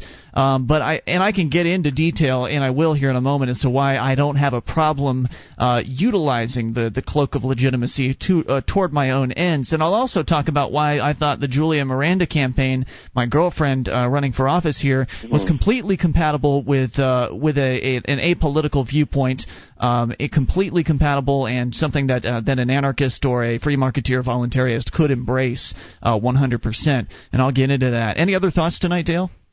Um, yeah, I think that uh, I think I guess that's it. The idea. I just wanted to reiterate that I'm trying not to be preachy about it. Good, and Well, I think that's where both sides should it- let you it know. lay. I think I think that I think there's one thing I think there's one thing to be said for a statement of a position, and then there's another thing completely to you know to harp on people on both sides, and I think that's where the real uh, conflict is coming in. I think that's where the feelings of indignation and uh, pe- people feeling upset. I think that's where it's coming in, and I think that's where it just it we could just drop it and let people pursue liberty in the way they think is best. Thanks, Dale. Appreciate the call. 800 259 9231. All right, so voting. The question again has been: Is it immoral? Does voting prop up the state? Does voting um, propagate the state's aura of legitimacy? Because, as I pointed out before on the show, and I think most libertarians would agree, the government isn't really that much different from a gang. Not really that much. There are some things that differentiate it, and one of the things is that government has this cloak of legitimacy. So government is able to steal people's money, steal people's property in many cases, eminent domain for instance, or if you don't pay the the taxes, then they just come and outright take your property. So government is able to steal, government is able to get away in many cases with murder, uh, some cops actually absolutely murdering people and getting away with it. So government is able to do many of the things that um, gang gangsters are able to do except without any sort of consequence. Uh, there's very rarely jail time for these people. It's usually seen as a legitimate use of their so called authority. So one of the things that separates um, government from gangs is the cloak of legitimacy, and the anti-voters are saying that by going out and voting, that you're you're you know you're you're helping people believe the myth that government is legitimate, and I and I have to disagree with that um, because there have been examples over the history in America. In fact, I believe there was one earlier this year or last year where they have had an election and no one has shown up. Not just not the because usually when you have an election like a local election, usually you can count on the bureaucrats to show up. You know, the teachers union, they're getting out the vote. Uh, the other unions of organized uh, bureaucrats. Some of these smaller wards in a you know smaller town, you're talking you're not talking you're talking a few households, uh, you know, less than a Yeah. hundred households, and eh, that's hard to it's hard to count on those people to show up. Well, and but you know that usually the bureaucrats are going to show because Yeah, they have an, sometimes. they have an interest in in voting to propagate the system, and and I think that a lot of these anti-voters believe that they can somehow evangelize the idea of not voting and that people are going to say, yeah, you know, it's a good idea. I'm going to not vote too. And then if enough of us not vote, then these bureaucrats will just go away. But the fact is they don't.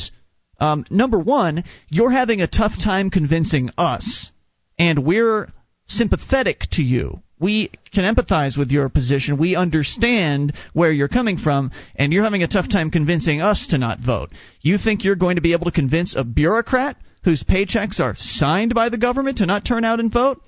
No way is right, that going it's to happen. Pollyannish, and, and I would go. Right. Um, I, it's like I don't want to defend voting because I understand and know in my heart that it is not immoral. I want to actually attack non-voting. That's the way I see it. Because why are you defending? I'm sorry. What You're, you're defending I'm, voting. I'm not defending it. I'm attack. pointing out. Uh, no, I'm not necessarily doing that. I'm just pointing out that I don't think it's immoral. Okay, I don't think that not I don't care if people immoral. don't vote, and I don't want to talk about not voting. Uh, not taking an action is not necessarily immoral. Well, it's not it- necessarily. uh, It, it, isn't necessarily. it's simply neutrality. That's no, all. It's not though. I mean, it's it's um if if I'm standing on the corner and I'm s- watching a guy slit some woman's throat, like I'm not just being neutral. I'm a coward. it's there's nothing um it, you know it may be cowardly but there's nothing necessarily inherently immoral about being cowardly You may not be capable of doing anything about it.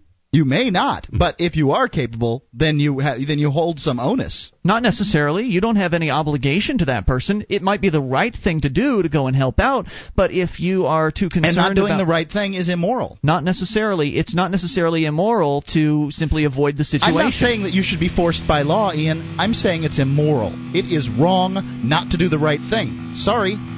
Uh, the right thing for you, Mark, could be to avoid the situation because you're little or there are two guys and they've got guns and you aren't armed. You don't know what the situation is. What's right for you in that case would be the right thing as long as you aren't harming someone yourself. So I disagree. More on the way, 800 259 9231.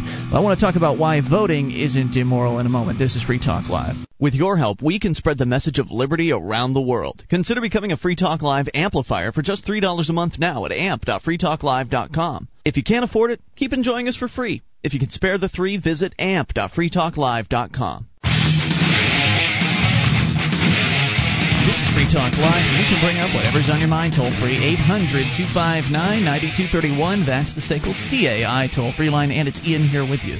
And Wayne? And Mark. 800 259 9231. Join us on our website, freetalklive.com. It's a place to go. Features for free. We've got a wiki with over 1,450 pages created by listeners like you. Head over to wiki.freetalklive.com to get interactive. wiki.freetalklive.com. Are you prepared for the day the dollar drops to zero? D2Z.org proposes that day is near. Go to D2Z.org and learn how to survive and thrive during the U.S. dollar crisis. That's D2Z.org. The question on the table still uh, deserves some discussion. It's an important issue. strikes uh, strikes to the heart of a lot of people. Is is voting immoral? And I say no. In fact. I think that uh, voting is an act of self defense. And I want to read an excerpt from a post on uh, the NHFree.com forums here in a moment that I think sums it up just perfectly. But first, to respond to some of the objections that the anti voters have brought up. It seems as though that uh, many of the anti-voters believe that if enough people stop voting, that the government will eventually crumble in upon itself, as all governments and empires eventually do. So while I agree that it's true that eventually this government is going to crumble, I don't necessarily agree that it's likely to happen tomorrow, or that refusing to vote has anything to do with um, bringing it down. This is this may be may be true, eh, but the fact is, whether you vote or not isn't going to have a real effect on whether or not government disappears next year. It's unlikely to happen. While possible, it's certainly possible it could happen. I mean, there's got to be a, a breaking point. The D2Z and everything, dollar's going to drop to zero, and then voting can be the least of your concerns. Uh, but not very likely. Okay, government's not going to just go away. In fact, as we pointed out, there have been elections where not even the bureaucrats bothered to turn out to vote. Zero percent voter turnout. Did the government people just pack up and go home? Right? Did they did they stop their their reign of violence? No, they, no, they held another election. No, they didn't hold another election. They presumed that that meant that things were fine the way they were. Because remember, not showing up and voting tells the government, well, you think everything's fine. So therefore, we're going to continue on in our current form. No one was replaced. The people got right back. You know, the incumbents came right back into office. That sort of thing. So it it won't stop the government necessarily to not vote. There have to be other ways to stop the government, and I think there are ways outside of the system that'll stop the government. In fact, I personally believe that it is the outside of the system activity that will be the key to stopping the government. Okay, I believe that. That I think in the meantime, voting can be valuable in order to help propagate our ideas, in order to help show that the state isn't legitimate. Because that's ultimately what I want to do. I want people, the average American, to come to understand that there is a choice to be made. Most people have not made this choice because they haven't been aware of it consciously. I want to make them conscious of it. The choice is you either support voluntary interactions between human beings or you support co- coercive interactions. You can't be on, there's no middle ground. The only middle ground is you've never actually thought about it. Okay, that's the only middle ground there. So once you think about it, once that's made crystal clear to you, then you get to pick your side. Do you take the sides with those who choose to voluntarily interact, or those who are government people and criminals and who want to uh, force their way onto others? And that's the issue. If we can utilize their cloak of legitimacy to delegitimize them, if we can utilize their cloak of legitimacy and uh, legitimacy and their system to show how the system is illegitimate, then why shouldn't we? Um, that's what I think voting could do. And the Julia Miranda campaign was a perfect example. My girlfriend ran for city council here in Keene, New Hampshire, where we do the show from. She has been, you know, she was outed in the press as an anarchist. Now, I don't like that term. She doesn't like that term. Free marketeer, voluntarist. Did they use be- that term? uh, well, I guess that never hit the press, but it hit the blogs, and a lot of Okay. people are, were aware of it. Uh, and so, you know, obviously it was clear. Still, 20, uh, 22% uh, came out and voted in favor of an anarchist running for office. I mean, that on its, on its face is, is pretty impressive. But what's more impressive about the campaign is that it generated a tremendous amount of news coverage. Uh, you can go to freekeene.com, and if you click on the uh, the pro liberty voters guide, in fact, you can just go to vote.freekeene.com. There's a list of all the different media appearances and uh, newsprint articles that Julia had and uh, was a part of and had done about her. Right there. The idea that we could have spent what we spent and gotten the kind of attention that we got is really tremendous. We spent 70 bucks, no more than $70 on this campaign, and 40 of that $70 went to printing out a thousand brochures, most of which have become contraband because of uh, the state government threatening her with jail time if she continued to distribute them.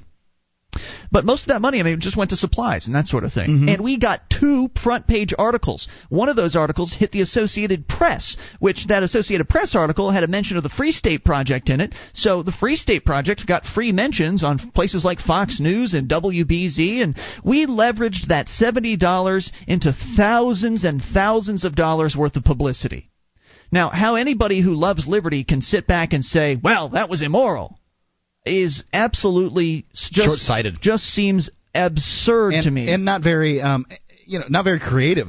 Now, also, you know, the, the the positions that Julia was taking, she signed the small government pledge. So no one could say that Julia. There have been some posts on NHFree.com and the Free Talk Live BBS suggesting that if you run for office, then you're you know inevitably going to be using you know force by proxy over others.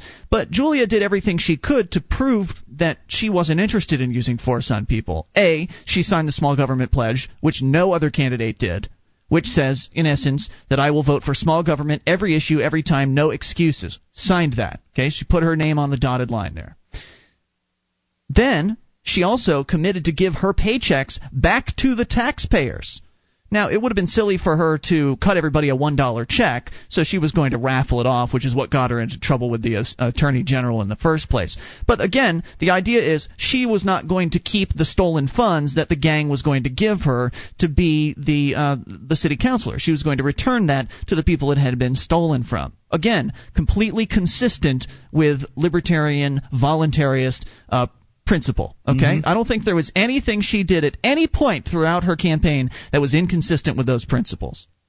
So, uh, so we got tremendous media coverage. She stayed principally consistent. In fact, if she'd actually won the election, and she, ha- if she'd actually gotten to the point of having to swear in an oath of office, she would have had to have brought in her own oath because the oath of office includes things like you know I swear allegiance to the United States of America, mm-hmm. and as a you know as a voluntarist, as somebody who uh, doesn't necessarily believe in the concept of of government how could she possibly swear to that? I mean, she might not have even been allowed into office if she actually got elected. So right, because she in, wouldn't take the you know she right. wouldn't swear whatever oath there was. Right, she would have brought in like the Liberty Pledge, like I pledge to uh, to honor liberty and uh, vote small government every issue of your time, that sort of thing. So again, even that action would have been consistent with the voluntarist, with the free market anarchist uh, way of doing things. So I challenge anybody out there who is an apolitical to come up with a point about the Julia Miranda campaign as to how it somehow, in any way, supported the state or in any way was immoral. Please, 1 800 259 9231. I'd love to hear about it. In the meantime, we got thousands of dollars of coverage for $70 spent out.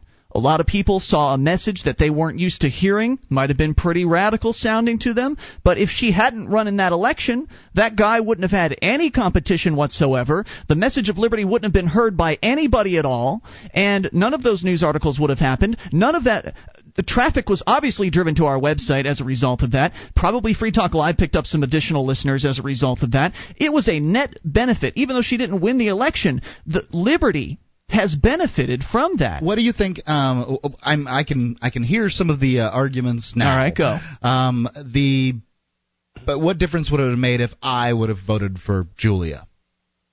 Well, it wouldn't have made. I did, in fact, Julia, vote for Julia. I see that point. It wouldn't have made a whole lot of difference in the scheme of things. In that, if she had won the election, uh, she still would have been. I'm not convinced that my vote has makes any difference she still would have been one out of 15 uh, city councilors. But the point is, uh, I'm not in the political arena to win elections. I'm in the political arena to spread ideas. So that's it doesn't why matter if people vote for Julia. No, I really. I, I mean, it'd be nice. Like that's just that would be nice. It'd be a nicety for so me. this isn't uh, uh, the the question really wasn't about running campaigns. The question was about voting. Yeah. Uh huh. The issue is voting, not running campaigns. I mean, like campaigns kind of could be could be viewed as activism, whereas voting less so. So I mean, I don't I don't I know. don't know where you're going with that. Uh, 800 259 9231. I think it's tied in with the campaign and everything, but if you want to clarify, you're welcome to. 800 259 9231. This is Free Talk Live. This is Free Talk Live, your show. Bring up what you want. Toll free 800 259 9231. The SACL CAI toll free line. It's Ian here with you. And Wayne. And Mark, 1 800 259 9231. You can join us on our website at freetalklive.com. All the features there are completely free, so enjoy those on us. Again, freetalklive.com. And if you want to help support the show, by the way, you can go and shop at store.freetalklive.com. Enter Free Talk Live store, shop around, fill up your cart with all kinds of neat things like the Free Talk Live hoodies and T-shirts and hats, uh, DVD classic collector sets, uh, archive collector sets, flags. We've got them all. Store.freetalklive.com. And Free Talk Live is brought to you by the Free State Project, your only choice for more personal freedom and smaller, less intrusive government. To learn more about joining the Second American Revolution, go to freestateproject.org. That is freestateproject.org.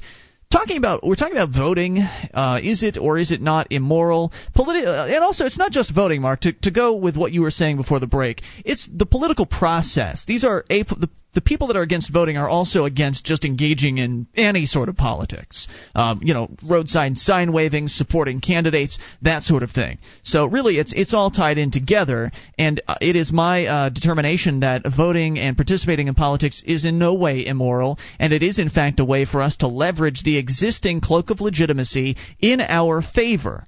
Uh, the fact is, whether you like it or not, people think the state is legitimate. The people in right? media, And you voting or not voting is not going to change that in right. the least. The people in the media especially think it's legitimate, and so they pay attention to anybody that's running in these races. Which means that if you put an anarchist in a race or a voluntarist in a race, that gives that person an an just a, an amazing point to leverage his message to spread the message of uh, voluntarism or liberty in general uh, in a way that you wouldn't have had before running that candidate. Well, so I think overall, it's, and it's from a from a small thing. government aspect, uh, you know, basically, if you vote for some guy like Ron Paul, you are voting to lessen the uh, violence of the state against people. Right. In fact, that's that's where I want to go next. MaineShark on uh, the New Hampshire Free Forum, nhfree.com, he points out because the uh, the allegations from some of the apolitical people is that you know you are somehow responsible for the actions of the person that you helped put into power by your vote, and he says that well, I'd the- say you're somewhat responsible for them. well. Go ahead. Let, let's hear what he has to say. He points out that the contract you're supposing in which voters agree to accept responsibility for the actions of the politicians cannot exist because the voters are already under duress. Being under duress, the voters have every right to mitigate the damages they endure by doing what they can to select less evil candidates. That selection cannot be support of that candidate because the state of duress already existed. If someone kidnaps you, nothing you do while under his control can be considered support of his actions against you, because your choices weren't freely made. So he's pointing out that we're all being coerced at all times by this government. They are taxing us, uh, whether we like it or not. Some taxes we can get away from. Mm-hmm. You know, it's certainly possible to avoid income taxes and that sort of thing, but others you can't. Buy You less buy- stuff, pay, pay less sales Right, tax. you go and buy gasoline, you're paying taxes. I mean, there's all kinds of different ways that you know, as much as you want to get out of the system, unless you're living in a, a the woods somewhere, completely cut off from uh, circuit um, from civilization, Mm-hmm. you are paying into the system, and uh, you are being forced to. So in that, um, so the his point is that because you're being forced to pay essentially the gang is giving you the choice. They're saying, "Hey, every 2 years we elect a new gang leader, mm-hmm. and you can choose from the gang leader that's going to crack your head in or the gang leader that's just going to, you know, rough you up a little bit." There's nothing inherently immoral about picking one of those two because either way you're going to end up with one of those two.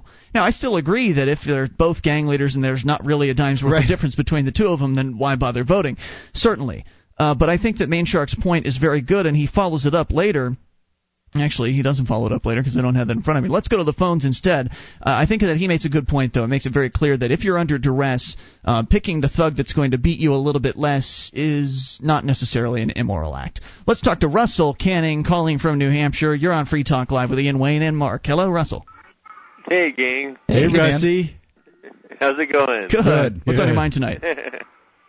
so you guys are all worked up about the. I called up because Mark seems so worked up about politics. He's cooled down this hour. He was worked up in hour number one. I'm s- I, am still worked up, but go ahead. He had snot coming out of his nose. so what about it, Russell? Well, so you expect me to jump Um, on you? I'm not going to. well, no, I'm not expecting that. No, no, I'm kind of. It's kind of funny how this stuff has come up because, to me, uh, I I expect the free the Free State Project members to keep splitting into smaller and smaller groups. I don't think we're all going to fit under one big tent, and you know, I'm I don't even really try to make that happen. So then, then you and I, don't- agree. I don't worry about schisms or anything like that. So Yeah, Well, but yeah. Mark is worried. See, why, what can you say to Mark to stop him from worrying? Well, I don't, I don't know.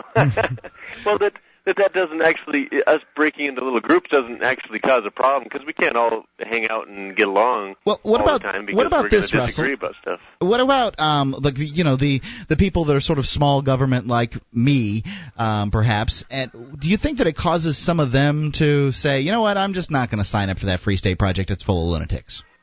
Oh, actually, I have to. I do admit that I'm I'm only trying to attract more radical people. See, The people that want He's to work got an agenda. I'm not that excited. I'm not that excited about And having what's wrong with that? There's nothing wrong with two different uh, factions competing to try to attract people that are like them. There's what happens when the with that. factions start to war, though? Don't war. Don't don't throw out the first fu- uh, punch, Mark. There's no need to have a war. There's no war here. You know, I, I think that in order to like, you know, Russell's not sa- a warrior. He's not going to fight you anyway. He says um, that he's trying to attract people like him. Sure. So, therefore, in order to attract people like me, I have to say something like, "Look, I'm not like that lunatic Kanning." He's not a lunatic. Well, And well, I don't think he's a lunatic, but they see him as a lunatic, so therefore I have to separate myself from him. do what you got to do, man. There if you go. that's what it takes to, to get people here, then great. I don't think Russell would uh, would necessarily uh, oppose that, would you? No, also it's not that hard to separate yourself from if you're a person that wants to be more reasonable and a little bit more palatable to the normal public, it's not hard to separate yourself from us radical guys. And as Wayne pointed out earlier, you know, the fact that you radicals are out there doing your radical thing actually makes it easier for somebody like a Mark to say, "Hey, it's very clear I'm not part of this." Uh, you know, it makes makes Mark's position of very very small government look much more acceptable and uh, than it might normally look. If if if you guys weren't here, then it would be Mark that would be the radical. Yep. It's hard to You argue know, with that. it's hard. It's hard to. It's hard to imagine that. hard for you, maybe. I I had a convers. I sat down with a conversation with a city council member the uh, uh, a couple of weeks ago, and the guy the guy's like, "Look, I I don't I don't know. I I don't know what you and I are ever going to agree on anything." So, Well, over you know, time. when, when I joined up with the FSP, uh, the, when I joined up with the Free State Project, I didn't expect hardly anybody to do any politics. I've been kind of blown away by that. And I also thought I was going to be like the most boring conservative guy amongst the whole group. I came here and I don't believe you. I don't believe No, a I- word you're I thought- saying. oh, I thought I was going to be Mr. Boring, but what it is is kind of like what Mark says. People people talk a lot on uh, forums and stuff like that, but they don't actually do things. So yeah. um, Lauren is a very calm, uh, reserved person, but she seems like a dynamo compared to uh, Liberty talkers. She's awesome. I, I love Lauren. Russell, any other comments? It sounds like you. Uh, you calling from Grafton tonight because the phone's a little iffy. Oh well, that happens. we're, we're out here in the hinterlands. Very good, sir. Keep up the good work, and thank You you, for the yeah, call, good, Russell. Good talking to you yes, guys. sir. I think that Grafton idea is a darn good idea. Now, what is the uh, Grafton idea? Why don't you uh, describe it? the that? Grafton idea is essentially the Free Town Project, which, of course, the Free State Project has absolved any, um, uh, you know, uh, any relation to, which I totally understand. Mm-hmm. And it's it's a bunch of Free Staters moving to the same town in order to I don't to. think it's official anymore. I don't think there's any name for it anymore. I think No, it's just happening. It, it is happening. It's it's actually working. Uh, there's a uh, a very important uh, Free State Project member. Um, what's what's Holtz? Bob Hull? Yeah, Bob Hole.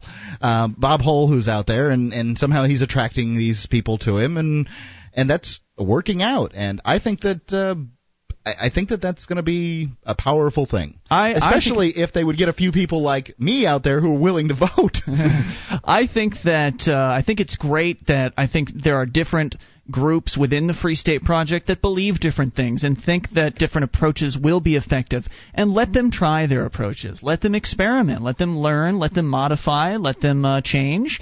And uh, let them try to attract as many people that are like minded here. I think it's all going to be beneficial. I don't think there's any chance this concept can fail. I think that as we continue on into the future, we'll, we'll see more civil disobedience. The politics will become much more mature, Mark, because as you said, it does take time. And now there have been early movers like Wayne that have, you're coming up on three years now. So two and a half. It'll be three this summer. You're over the two mark. So people like you, Wayne, that have been here for a couple of years, now you can run for your your office, your state representatives, and that sort of thing. So I think you're going to see a new push in 2008 from the political side, Mark. And again, this is this is a healthy competition. Let's be positive. Let's stay friendly with everybody, and let's be understanding. And let's learn the gestures. Hour three is on the way. No one knows what you're talking about. This is Free Talk Live. Our archives, website, and podcast will continue to stay free, but if you think other people deserve to hear this show, consider becoming a Free Talk Live amplifier for just $3 a month at amp.freetalklive.com. Help free some minds. Visit amp.freetalklive.com. This is Free Talk Live. We're launching into hour number three of the program. You can bring up whatever's on your mind toll free 800 259 9231. That's the SACL CAI toll free line for you. It's Ian here with you. And Wayne? And Mark. Join us on our website at freetalklive.com. Lots of things there. We give them all away. That again, freetalklive.com. In comparison to those other talk show hosts that want to charge you for accessing their websites, ours are free at freetalklive.com. And if you missed hour one and two tonight, uh, it's, it was quite cerebral, and uh, I highly recommend that you check it out when we get the archives up later on, because uh, this hour we'll be talking with not so cere- uh, talking about not so cerebral things like the police cracking down on some uh, some World War II veterans who were gambling Oh, with each God. other. Uh, we'll, we'll get to that. But first, your calls. Let's talk to Paula in Florida. Paula, you're on Free Talk Live. Hello. Paula, Florida, going once. Yeah, I'm here. Hey, Paula. what's on There you are. Paula? Okay, listen, I just want to let you know they're voting on now to get our troops home right now. Paula, you called and, said that and two also weeks ago. Sensenbrenner, uh, Mr. Sensenbrenner, You know, Paula, told- did you ever hear the the story about the little boy who cried wolf? did you ever hear what's that story? got to do with with anything? You've called three weeks in a row and made the same claim that they're going to pull no, I- out. I, this just started. But anyway, they're Am I wrong it right about this, Mark? Am I like living in a time warp? Because that's possible. I vaguely recall what you're what you're saying, but it, it seems it seems like she did call and, and the other week and say that they were voting on it. But I suspect that they, it got No, voted that was down. on something else. okay. This is on. A, I mean, anyway, this is very important. All right, I we'll take your word for it, Paula. What got else? To just, I mean, hammer their their representatives. okay. What else? And also, Sensenbrenner just to, uh, told uh, the country that this Real ID Act was totally unconstitutional, which it is. And I mean, Yeah, well, we need true. to have didn't you more report, people. Mark, that it's gone now? The real ID thing that they're uh, they or they they extended the deadline. Yeah, they, have extended the deadline. I think It's that Real done- ID done for. It, it, well, I, I- I'm not saying it's not going to come back, Paula, but I Yeah. think that Real ID's gotten a good kick in the the, The, the, tail, gut. yeah. Yeah, absolutely. You know, Everybody Sensen- needs to get in touch with Jim Gibbs because he's the one that's getting this done. And I mean, Who? they they need to have you know uh, them contact their representative because I mean he's All going right, all then. he's he's working here in Florida right Good now. Good luck, Paula. Thanks for the call. What, 800 wasn't, Sen- wasn't Sensenbrenner a big proponent of Real ID originally? It's I think Paula he was. Wayne. Yeah. I love how she came right a- back at you and said, "What's that got to do with anything?" You can't believe You a word skinny little she twit. says. She's a nice old lady. I'm sure her cookies are very, very nice tasting. No, and she the- really cares. She, She really probably cares makes about does a care. very America. nice- She cares deeply. She probably makes a nice turkey on Thanksgiving and some good cranberry sauce. But as far as uh, actually taking her words uh, seriously, please, I think she calls her Like- representatives a lot. I, I Like thank goodness caller. she's doing that. Like anybody, anything you hear on the radio, whether it's from a caller or from a talk show host, please take it with a grain of salt. Just because it comes out of the speaker of your radio Does not make it mean true. it's true. That Eight absolutely hundred is two correct. five nine ninety two thirty one. Adam in New Hampshire, you're on Free Talk Live. Hello, Adam. How you doing? Hey, what's on your mind? Um, well, I was wondering if you saw the story about the uh, senator, um, uh, the Republican Mike Bennett in Florida. He wants to add "I choose not to vote" to the ballots. Sweet. Um, I, I thought that might be an interesting uh, take on you know picking the lesser of two evils. Now that's a little different from none of the above. What would that mean if the I choose not to vote thing actually won? What would happen? It's kind of you know the uh, rebellion vote, if you want to, or like this dissenting vote specifically, rather than saying that you know I don't choose any of these. Yeah, but what does it, it do? It, it, doesn't do anything. It sounds to me like even I mean, essentially everybody has been voting that way for a very long right. time. By not showing up, they're choosing so not to vote. All their, I don't know what he's um, uh, what that's going to accomplish. It, yeah, I haven't read anything the, the about vast, this. The vast majority of Americans who do not vote are you know out of you know complacency. They don't care.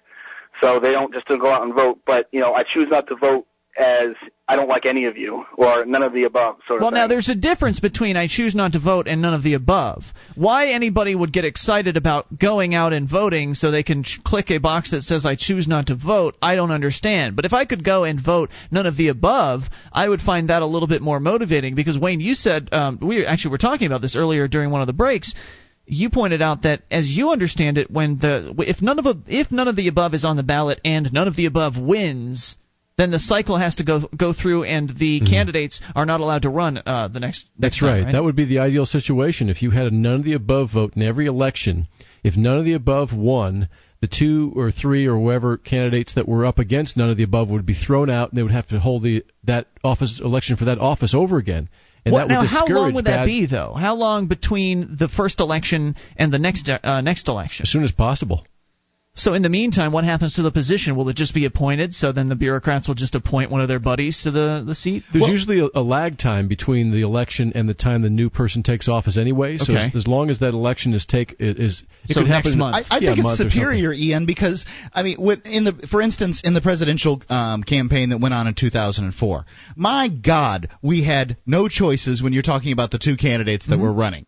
Um, so at, at, the very least, it would say to the Republicans and the Democrats, okay, you guys go back to your corners, come up with somebody we can really vote for here. Mm-hmm. Because the guys you put up, uh, just like South Park said, were the difference between a crab sandwich and yeah. a giant douche. Oh, it's no, awful. I love the idea. I just wanted to know what the mechanics would be and what would happen if it was longer. Right. I'm just, I'm just saying that I think that that's, you know, it sounds good. It's an interesting idea, Adam. Thanks for bringing it forward. Any other thoughts tonight? No, that's it. Thanks, Thanks dude. 800 259 9231. We'll travel to Maine. Gardiner, G A R D I N E R, Gardiner. It's Gardner. Not Gard, it's not really Gardner. It's Gardner. Gardner. Anyway, in Maine, a weekly cribbage tournament at an American Legion post. You know where the World War II veterans hang out. Well, has, I'm not sure it's just them. Has uh, has been shut down after a state inspector said the games were illegal because the Post didn't have a license to host games of chance. See, this is what those guys fought for, right? They thought they were fighting, fighting for freedom. Surprise, surprise. You aren't even free to play penny poker. Bill Meserve, an 87 year old World War II veteran, there aren't too many of them left alive, Yeah. said paying the $5 entry fee on Sundays was an inexpensive way to have fun on a fixed income. Right. I mean, absolutely. That that's that's how it is. I mean, you know, it it, it gives a little something to go on. I remember Right. I went on Otherwise, a he's going to sit around watch TV all day. I, I went on a uh, a cruise and I, I I ended up sitting next to this old, older gal on a, a a tour bus and she was and she said to me now as sad as this may sound I don't get I don't get to decide what her life's like. She said that since her husband died, that gambling saved her. She um she likes to you know go to the cruise ship. She pays a little bit. She doesn't. She says she doesn't play a lot. I'm gonna have to believe her, right? And she chooses to to you know that makes her life exciting. She can obviously uh, obviously afford an airline ticket. Yeah, well, you know, I'm, I'm sure that uh, they worked very hard for their money, Yeah. and uh, who am I to say that, that that's not how she gets to spend it? Well, you wouldn't say that, but the cops would. Who are they to say otherwise? They have badges. Right, And big guns. fat hairy deal. Uh, and he says uh, the uh, again this 87 year old World War II vet says he can't understand why anyone would tell a bunch of old veterans they can't play a simple game of cribbage. Because they're a bunch of jerks. That's why. he says we're just having fun. Where else can you go and spend three hours having fun for five dollars? You can't even go to the movies for five. sure can't.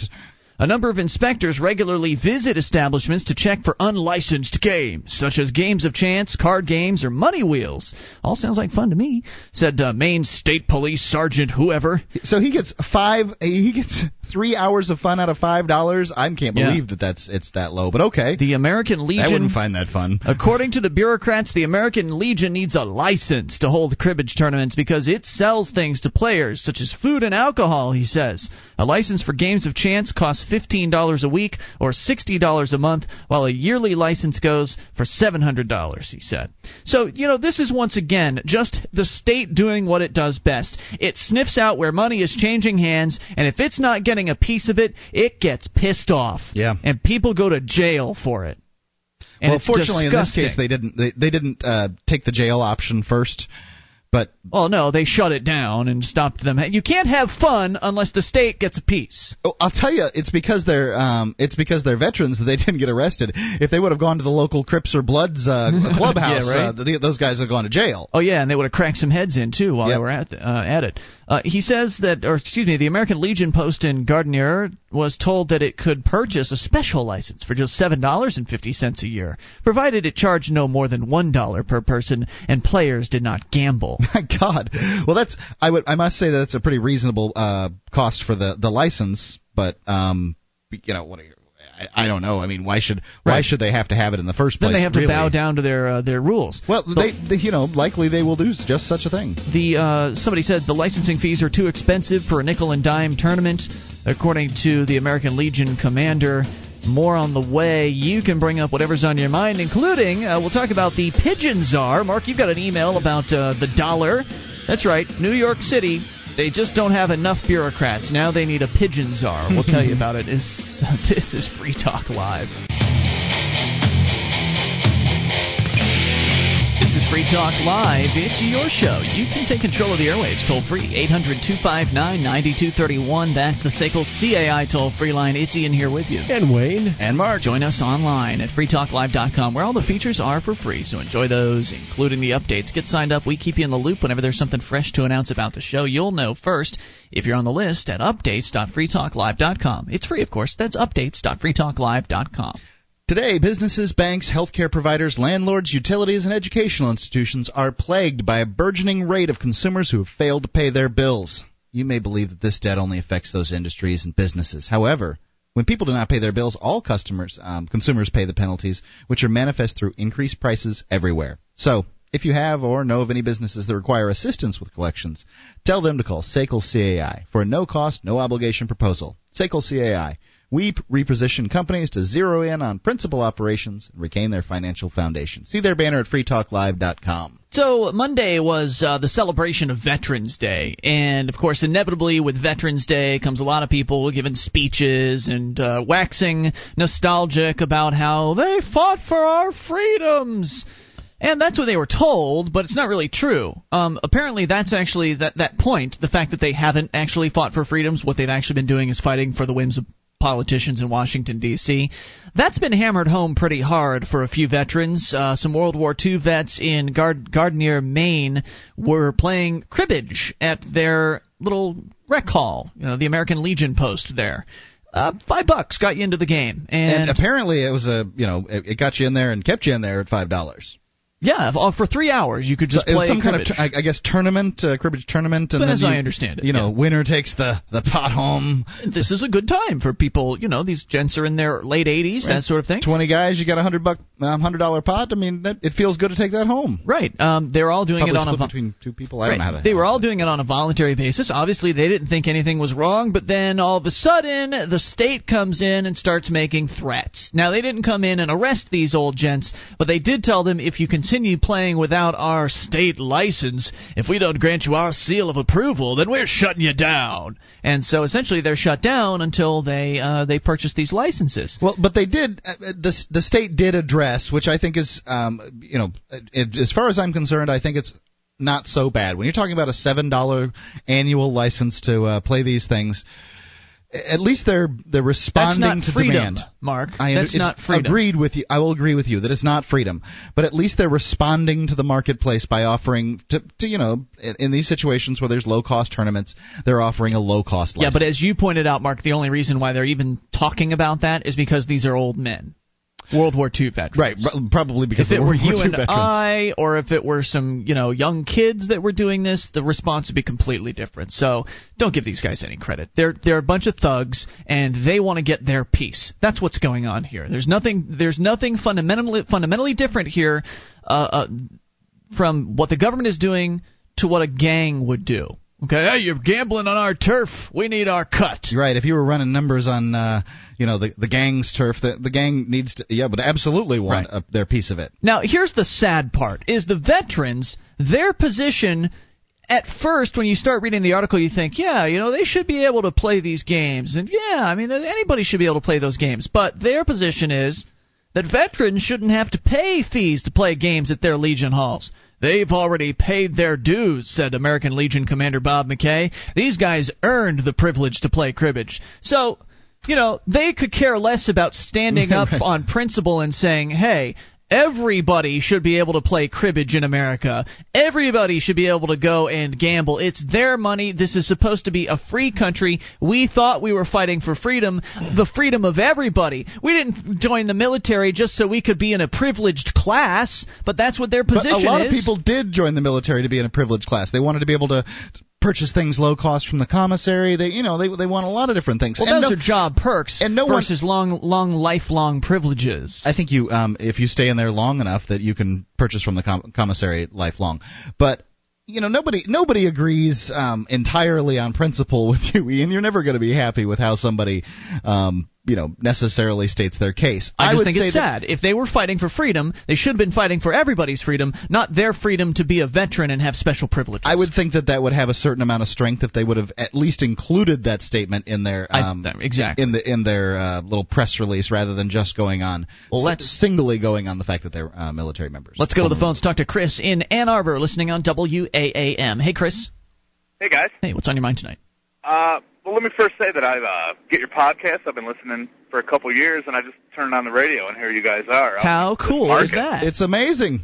Yeah. We have our amplifiers to thank for that.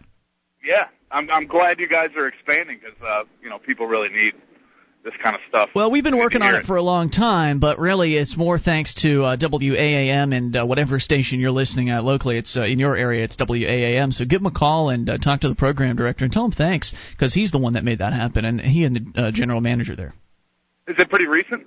Yeah, that's That one of our newest. That's one of our newest affiliates. We've only been on there Oh. for a month or so.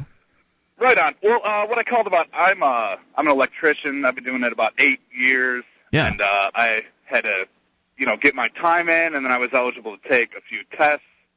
And you know, now I'm a contractor. I got my master's, and I got the impression a while back from you guys you're kind of opposed to the licensing and whatnot because you know people can't do the work I do without the credentials I have legally. Right. Sure. And you Absolutely. know, electricity's dangerous stuff. you know? Absolutely. I- And, and I- you you've heard me. It, it, maybe you haven't heard me um, say it on air, but I will say on, on air anytime anybody um, you know brings it up. Look, playing with the I'll talk. We can talk um, hammers and nails. We can talk playing with concrete. But electricity is not a hobby. It is not for the homeowner, and you should hire a licensed um, electrician simply because that's wh- what lets you know that those are the good ones out there.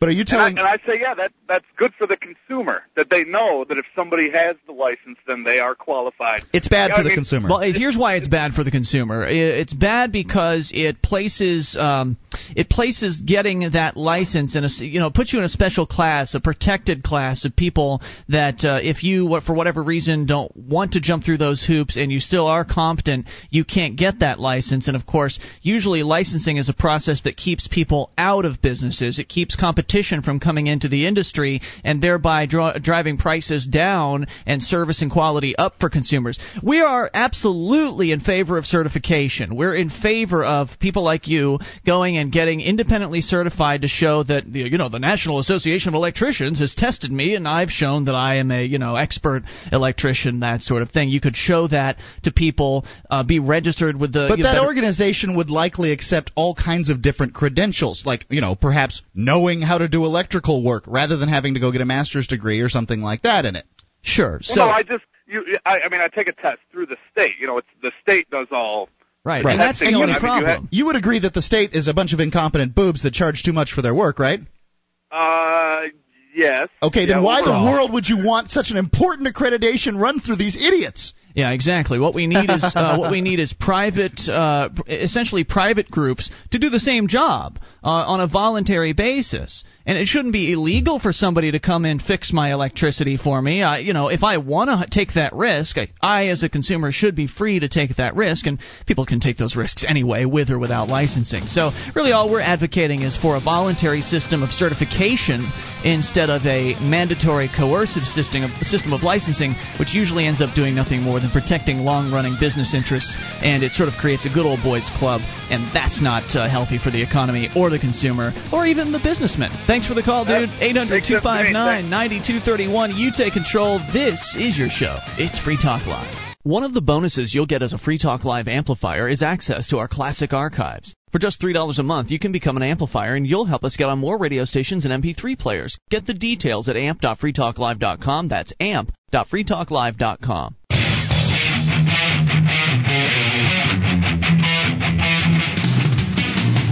Free Talk Live. It's your show.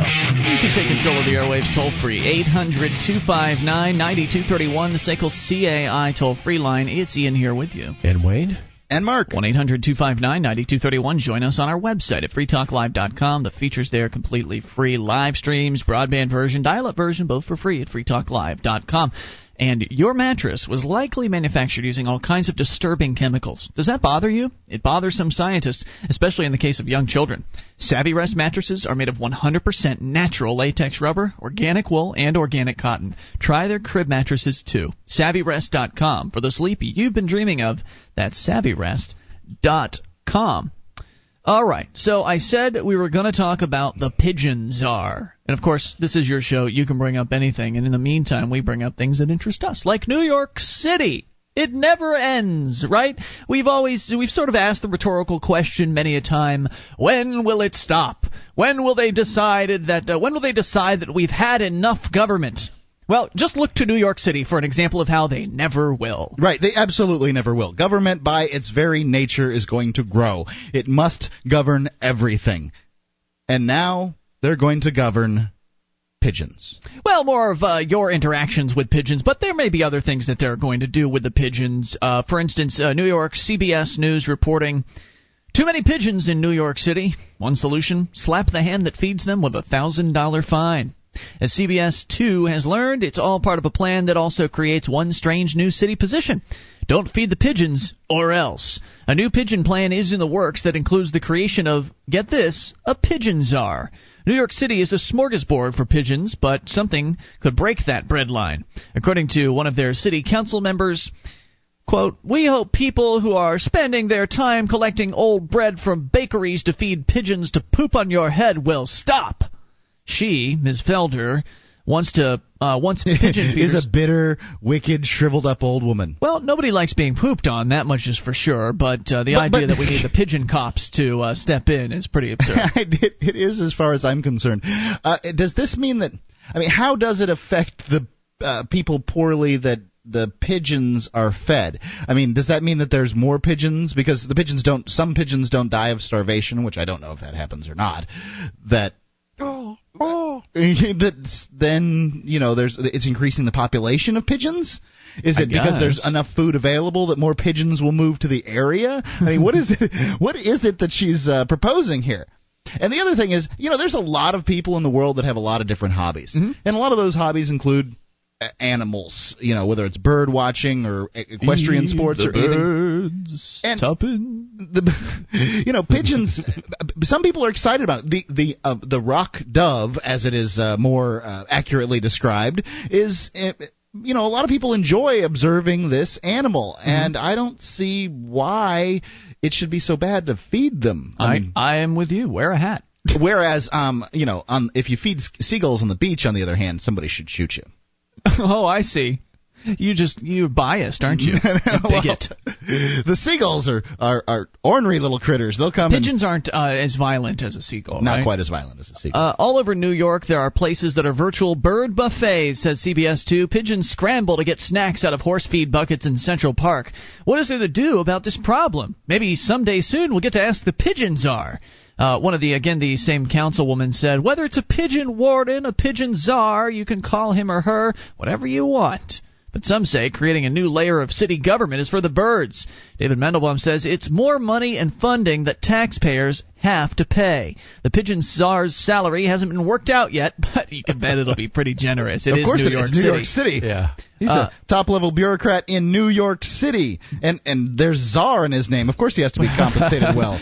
But I say he because well, Maybe they'll give him a little pigeon crown that he can wear. it may not be a him, but it will certainly be a man-sized paycheck. No pigeon comes into New York without him knowing about it. But Councilman Felder says the cost would be minimal because sanitation workers could do the job. Pigeon enthusiast Albert Sema says the city should forget about plans to bring hawks and falcons to scare pigeons away. this isn't really like rip the eyes out of New Yorkers. I mean, these these plans to come in, they always turn out poorly. I, I just don't understand why the politicians continue to do it time after time. Every time they in, uh, want to introduce some kind of animal to take care of some kind of other pest, it doesn't go well. no, it always goes poorly. Unintended consequences. You, the- can't f with nature. the best the very best thing that they could do if they wanted to kill off pigeons is put somebody out there with a gun. Oh, can't have that in New York City. I know it's too dangerous. Instead, let's introduce like you know uh, falcons with big talons that uh, swoop You know- down and take somebody's baby out of their carriage That's or something. fundamentally not d- any different than what's going on over in, uh, I believe it's New Delhi, India. We reported on a story not too long ago that there's a certain type of monkey that has been terrorizing government buildings there. uh, they've been going in. macaque. Hmm? macaque. Mc- macaque, okay, but the same, the, the approach from the bureaucrats was similar. They wanted to introduce bigger, stronger monkeys to chase away the macaques, and same thing Oh, here. Oh my God. Right? He says the uh, the city tried that before and it didn't work. I do have some friends that live in New York City, and I just can't wait to talk to them about uh, the, the plans to introduce uh, falcons to the city. And uh, you know, this is the crap that government comes up with. But the pigeon enthusiast does have a plan of his own. He likes the idea to put out pigeon feed that is packed with birth control. He says as long as it doesn't harm the animal. And you know what? If I you think wanna- that's a, a reasonably good idea. I was thinking about quaaludes, but close. if you want to, you can uh, do this on a voluntary basis. I mean, if people are so upset about the pigeons in New York City, it wouldn't be that hard to feed them birth control impregnated food on a likely, voluntary likely basis. it wouldn't be that darn expensive either. Right. I mean, uh, you know, if people did it individually, it's going to cost uh, fourteen dollars for a five pound bag. Yeah. Right. Whereas Government if, will pay a hundred. if the, well, the- the government may or may not get it for fourteen dollars, but you can believe they're going to put some bureaucrat on the job who gets paid sixty thousand dollars, who's got to go out and fill up all these bird Yep. feeders and all that other stuff. When the public does it. Yeah, you know the the labor's done for free, and people feel good about doing it, so they're they're more fastidious. Uh, The, the public is the proper um, group to be ta handling. Yeah, you this. could have little vending machines all around that sell this birth control bird food. you could. I don't think you'd, you'd even need it. Um, likely it would be, uh, uh, you know, if, especially if they come up with some kind of sterilizing, um, you know, bird food. But then when they all die off, somebody will have a program to reintroduce, rein, rein, reintroduce. Bring back the pigeons the to rock New dove. York. Reintroduce the rock dove. You have to have a new name.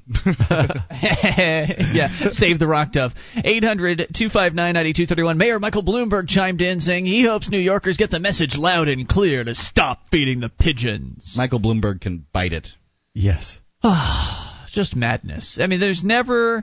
There's never a lack for a, a crazy story to come out of New York City about some new nutty government law, regulation, or whatever. 800 259 9231. Brian in Texas is on the line. Brian, you're on Free Talk Live. Hello. What's going on? I'm a first time listener. What's on your mind tonight? Hey, Brian. You're probably uh, what I want to know is that you were speaking about uh, city council in, in New York that wants to implement uh, programs trying to control the dove population there, but I don't know if you're aware that there are many, many, many city ordinances being passed across the country right now uh, trying to criminalize the homeless. And uh, I live in a town right now that, as a matter of fact, just amended their city code to require the homeless to purchase a $115 city permit in order to panhandle. I think that's a lot more serious issue than the, a permit yes. for panhandling? Now, I think panhandling is a bad idea, and I think that uh, you know they shouldn't be doing that on private property, certainly. Uh, but if a homeless you- person well, wants to go live is- in the is- woods is- somewhere, who cares? It's we a see pro- homelessness in and of itself is not illegal, but you can criminalize your conduct, like asking for money in public places, sleeping in public places. So you're essentially taking away their livelihood.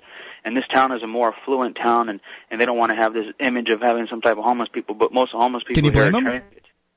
And uh, you know, as a matter of fact, uh, I'm a member of the National Coalition for the Homeless, and they rate uh, many cities across the country like this, and, and we're seeing a, a I'm very I'm not sure that I would trend. want a rating, a, a good rating from that organization. I mean, you know, what what do homeless people really do for the community? When uh, if I'm owning a business and uh, some guy who smells like pee is out there, you know, bothering uh, customers out in front of my my uh, business, I mean, yes, I'm going to call the police. Hey, buddy, I've got a permit. I can be here. yeah, great. We give a permit. Hang on, dude. We'll bring you back. You can tell us more about your uh, little homeless coalition. 800 259 9231, what it means. Um, if you can defend homelessness, I'd, I'd be interested to hear the argument. Uh, 1 800 259 9231. This is Free Talk Live. This is Free Talk Live. You can take control of the airwaves toll free at 800 259 9231. That's the SACL CAI toll free line. It's Ian here with you. And Wayne? And Mark. You can join us on our website at freetalklive.com. Features there for free. If you like the show, you want to help support Free Talk Live, then join up as an amplifier. Head over to amp.freetalklive.com, and for as little as three bucks a month, you can help us get Free Talk Live on more radio stations across the country, and thereby spread the message of freedom and liberty as far and as wide as possible. Uh, so head over to amp.freetalklive.com. You get perks too, like access to the AMP-only call-in lines, chat room, forums, and more. All the details at amp.freetalklive.com. We're talking about homelessness. It came out of nowhere. I mean, this is how the show works. You can call in, bring anything up. And uh, Brian in Texas, uh, who is, uh, I think, back uh, back on the line with us. Brian, are you there? Yes, I'm right here. Great. Now you said first of all you're a brand new listener to the show. I uh, would like to invite you to stick with us. There's a there's a lot we can't tell you in one show, so there's uh, I, I hope that you'll stick with the show, despite the fact that we might disagree with you on the homeless thing. Though I'm not even sure if we will. What is the uh, Well, I- I've coalition got, for? I've got, uh, I've got your past shows uh, downloaded onto my Zune so I can get up to date. oh, cool, cool, Now, what is this a national? Was it the National Coalition for the Homeless? Yes, uh, they're an advocacy group for the homeless, and the uh, Department of uh, Housing and Urban Development actually gathers much of their statistics from the studies that the National Coalition of the Homeless does. What do you want And, uh, to see happen? What are the goals of the National Coalition for the Homeless? Well, our main goal is to raise an awareness that homeless people aren't homeless because they want to be, and they're not homeless because they're alcoholics or they're drunks or they have some kind of mental depravity. And I think that's the stigma that people place on the homeless. Why do you think that they're low. homeless then? If they don't, if it's not because they're well, there, there are addicted. many many reasons why someone becomes homeless. They lost their job, housing market boom. They they in some cases did turn to drugs or alcohol, but but simply because a, a, a large number of homeless people are alcoholics and drug addicts doesn't mean that's why they were homeless and, and is No, not certainly. why they are homeless. It, it doesn't. It doesn't mean that necessarily, but I mean they're certainly getting included there um, in in that group. And there's a difference between being homeless and being a bum. Do you know? I mean, like well, you see again, there's that stigma again, and and if there are people who want to be homeless, it's it's probably less than one percent of the entire population of the homeless people. I think the the problem with homelessness has gotten Is that so out based on speculation or based on actual surveys of homeless people? Ba- based on actual survey. I'm sure they would love somebody to come along and give them a house that they can trash. Well, anybody anybody would love someone to come along and give them a house, but no one wants to be homeless. And, and I think, like I said, the problem has gotten so far to hand that now the only way to help the homeless, like it or not, is to actually help the homeless, regardless of how many uh, I think that. I, I think that uh, that helping the homeless is a fine thing to do. I think there absolutely are people that have had situations come up in their lives that have resulted in awful things happening. Could have been a combination of things between you know some uh, something financial compared uh, uh, mixed with uh, family disaster, someone dying, uh, money earner, breadwinner, that sort of thing, uh, being caught off guard. I think there's all kinds of different stories that you're going to hear out there, and I think that uh, that but with all due respect, sir, uh, I, I didn't call in to argue back and forth about why someone is homeless or how to help. But my my my call was to uh, just maybe talk about maybe some of your other callers uh, live in a city where their city council have passed these ridiculous city ordinances like this, prohibiting homeless people from sleeping in parks or or, or enforced areas or requiring them to purchase a home uh, a permit with some asinine amount that they can go Sure. panhandle. You know, and the But problem hold on, is uh, wait, wait a second. Like, I, I can't agree with you on that particular thing because there's organizations like the Salvation Army which will offer a place to sleep. I've taken tours of the Salvation Army. I know for sure what they'll offer in the particular community where I took the tour. Well, you're you're preaching to the choir here. I've I've worked extensively with homeless people in the past and in Right. Hawaii. And right. And the biggest problem with homeless people, fo- uh, um, you know, that that faces that homeless people faces. in fact, the homeless people. You know, they're just they they they make all the wrong decisions, and you know, I I I I got to say, I don't want homeless people sleeping in the woods. I don't want homeless people sleeping on park benches. Well, if if someone's homeless, got to be some degree of, of lack of education because you you know in this country, the gap between the super rich and super poor is is farther than probably any other country in the A world. A lot of cops will take um, the homeless people right to the Salvation Army and say, "Look, here's the place you go, and um, you know this. They'll help you get on your feet." Right, and I think that uh, I don't think that um, there's necessarily an argument going on here. And if you perceive I- that there is one I going hope on, not. I, I think you're mistaken. I think that you'll find that we are in favor of helping people that need help. The the, the That's why I thing give to the Salvation Army. Right. The thing is that the Salvation Army is the best organization out there, and other voluntary charities are the best way to help homeless people, not government laws or government regulation or government welfare and that sort of thing. And it doesn't sound like that's what you're adv- advocating. So I don't well, think no, that the best way to help the homeless people is to end this negative stigma that everyone has towards homeless. I Well, the Like homeless we're people should- that you the negative someone to, like, stigma. Well, no, urine the homeless your people can help themselves by, you know, not, uh, you know, urinating Well, obviously on they can't themselves if they're and homeless. Yeah, they can. They can still help themselves to an extent. That's why they can go to the Salvation Army, get themselves cleaned up, find a job, and get back on their feet. If they don't, if they refuse to go to the Salvation Army or they drop out of the Salvation Army's program, then they're obviously not interested in helping themselves. So you know, it really depends on what they want to do. If uh, you know you want to be dirty and stinky and walk around like that, there's going to be a stigma attached to you, whether you like it or not. I'm friend. against um, the, the. I'm really largely against public property in general, which That's is the problem is here. most of this what this problem is. If there weren't parks, then um, you know there wouldn't Government be a dispute. parks. If, If I there if I want parks. bums to sleep on my front lawn, then I should be allowed to do such a thing. If I want them to sleep in my backyard, Absolutely. they should be allowed. If I if, if I want to let them sleep wherever it is, that they should be allowed Totally. to do that. And there are people who do that. And that's the way it should be. We need to get rid of this concept of public property in the first place, and the problem of homelessness will inevitably uh, follow uh, follow suit. It will go away eventually as uh, private property becomes uh, the norm instead of this public property stuff. Hopefully, you'll stick with us and call us again sometime. Thanks for the call. 800-259-9231. Let's talk to Roger in Santa Cruz, listening on KSCO. Hey, Roger. Hey guys, how you doing tonight? What's on your mind? Um, I just along with this pigeon thing. Um, Yes. I have you? I don't know. I you know out here in California we only hit the last hour of the show, so I don't know if you talked about it earlier, but do you know that we had this big oil spill out in the San Francisco Bay, right? Yeah, I heard about that. Yeah. Um, there was people arrested for uh, cleaning up the oil that was washing up on the beaches. Why? Whoa. Yeah. they Any, were- any well, explanation? pardon? Any explanation as to why they would arrest someone for trying to clean up the oil? Um, well, the re- I read a couple reports. I mean, from the newspaper.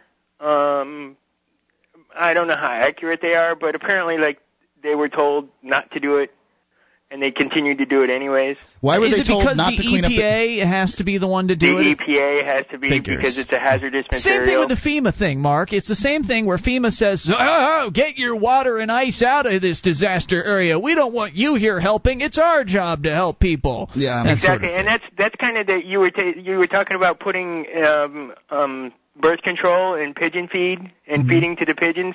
I'm I'm pretty sure the government would say something along the same lines. They'd probably charge We you with animal control this. cruelty for poisoning the Yeah, animals. You're probably something. right. You- It's you- okay. I bet you're when- right. Yeah, it's okay when the government does it, but when you do the same thing, it's uh, problematic. Roger, we're short on time, but thanks for the call. We got to make it to uh, a couple more calls here. Tim in Connecticut, you're on Free Talk Live with Ian Wayne and Mark. Hello, Tim. Hello? Hey, what's on your mind? Hey, Tim. Hey, I'd like to comment on a drag racing incident I seen a few weeks ago on television. A what? Uh, you- a you- drag racing incident. okay. Yeah, we see a tire blew out and killed a few black folks, and they were talking about how it was racist.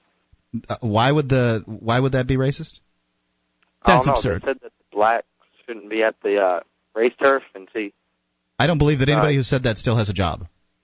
Yeah, that's yeah, that's well, nuts. I don't know. It was on some television. Uh, racism is despicable and disgusting. Thanks for bringing it up. 800 259 9231. Let's talk to Justin in Maryland. Justin, you're on Free Talk Live with Ian Wayne and Mark. Yes, I want to know. I got a question. Why is bartering illegal? Bartering is not. illegal. A lot of organizations, uh, you know, uh, use barter as uh, exchange methods. Is it illegal in Maryland?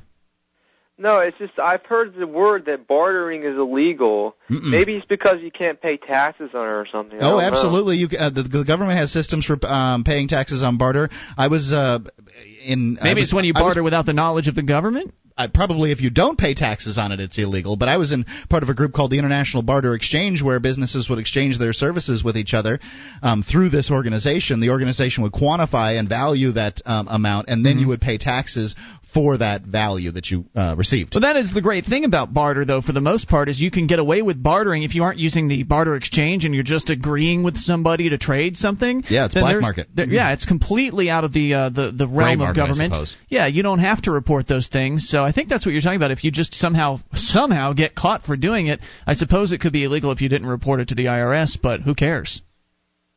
You know, also Yeah. some people also incorrectly use the term barter when they're really talking about um, negotiating with somebody uh, for price. Have you heard people do that?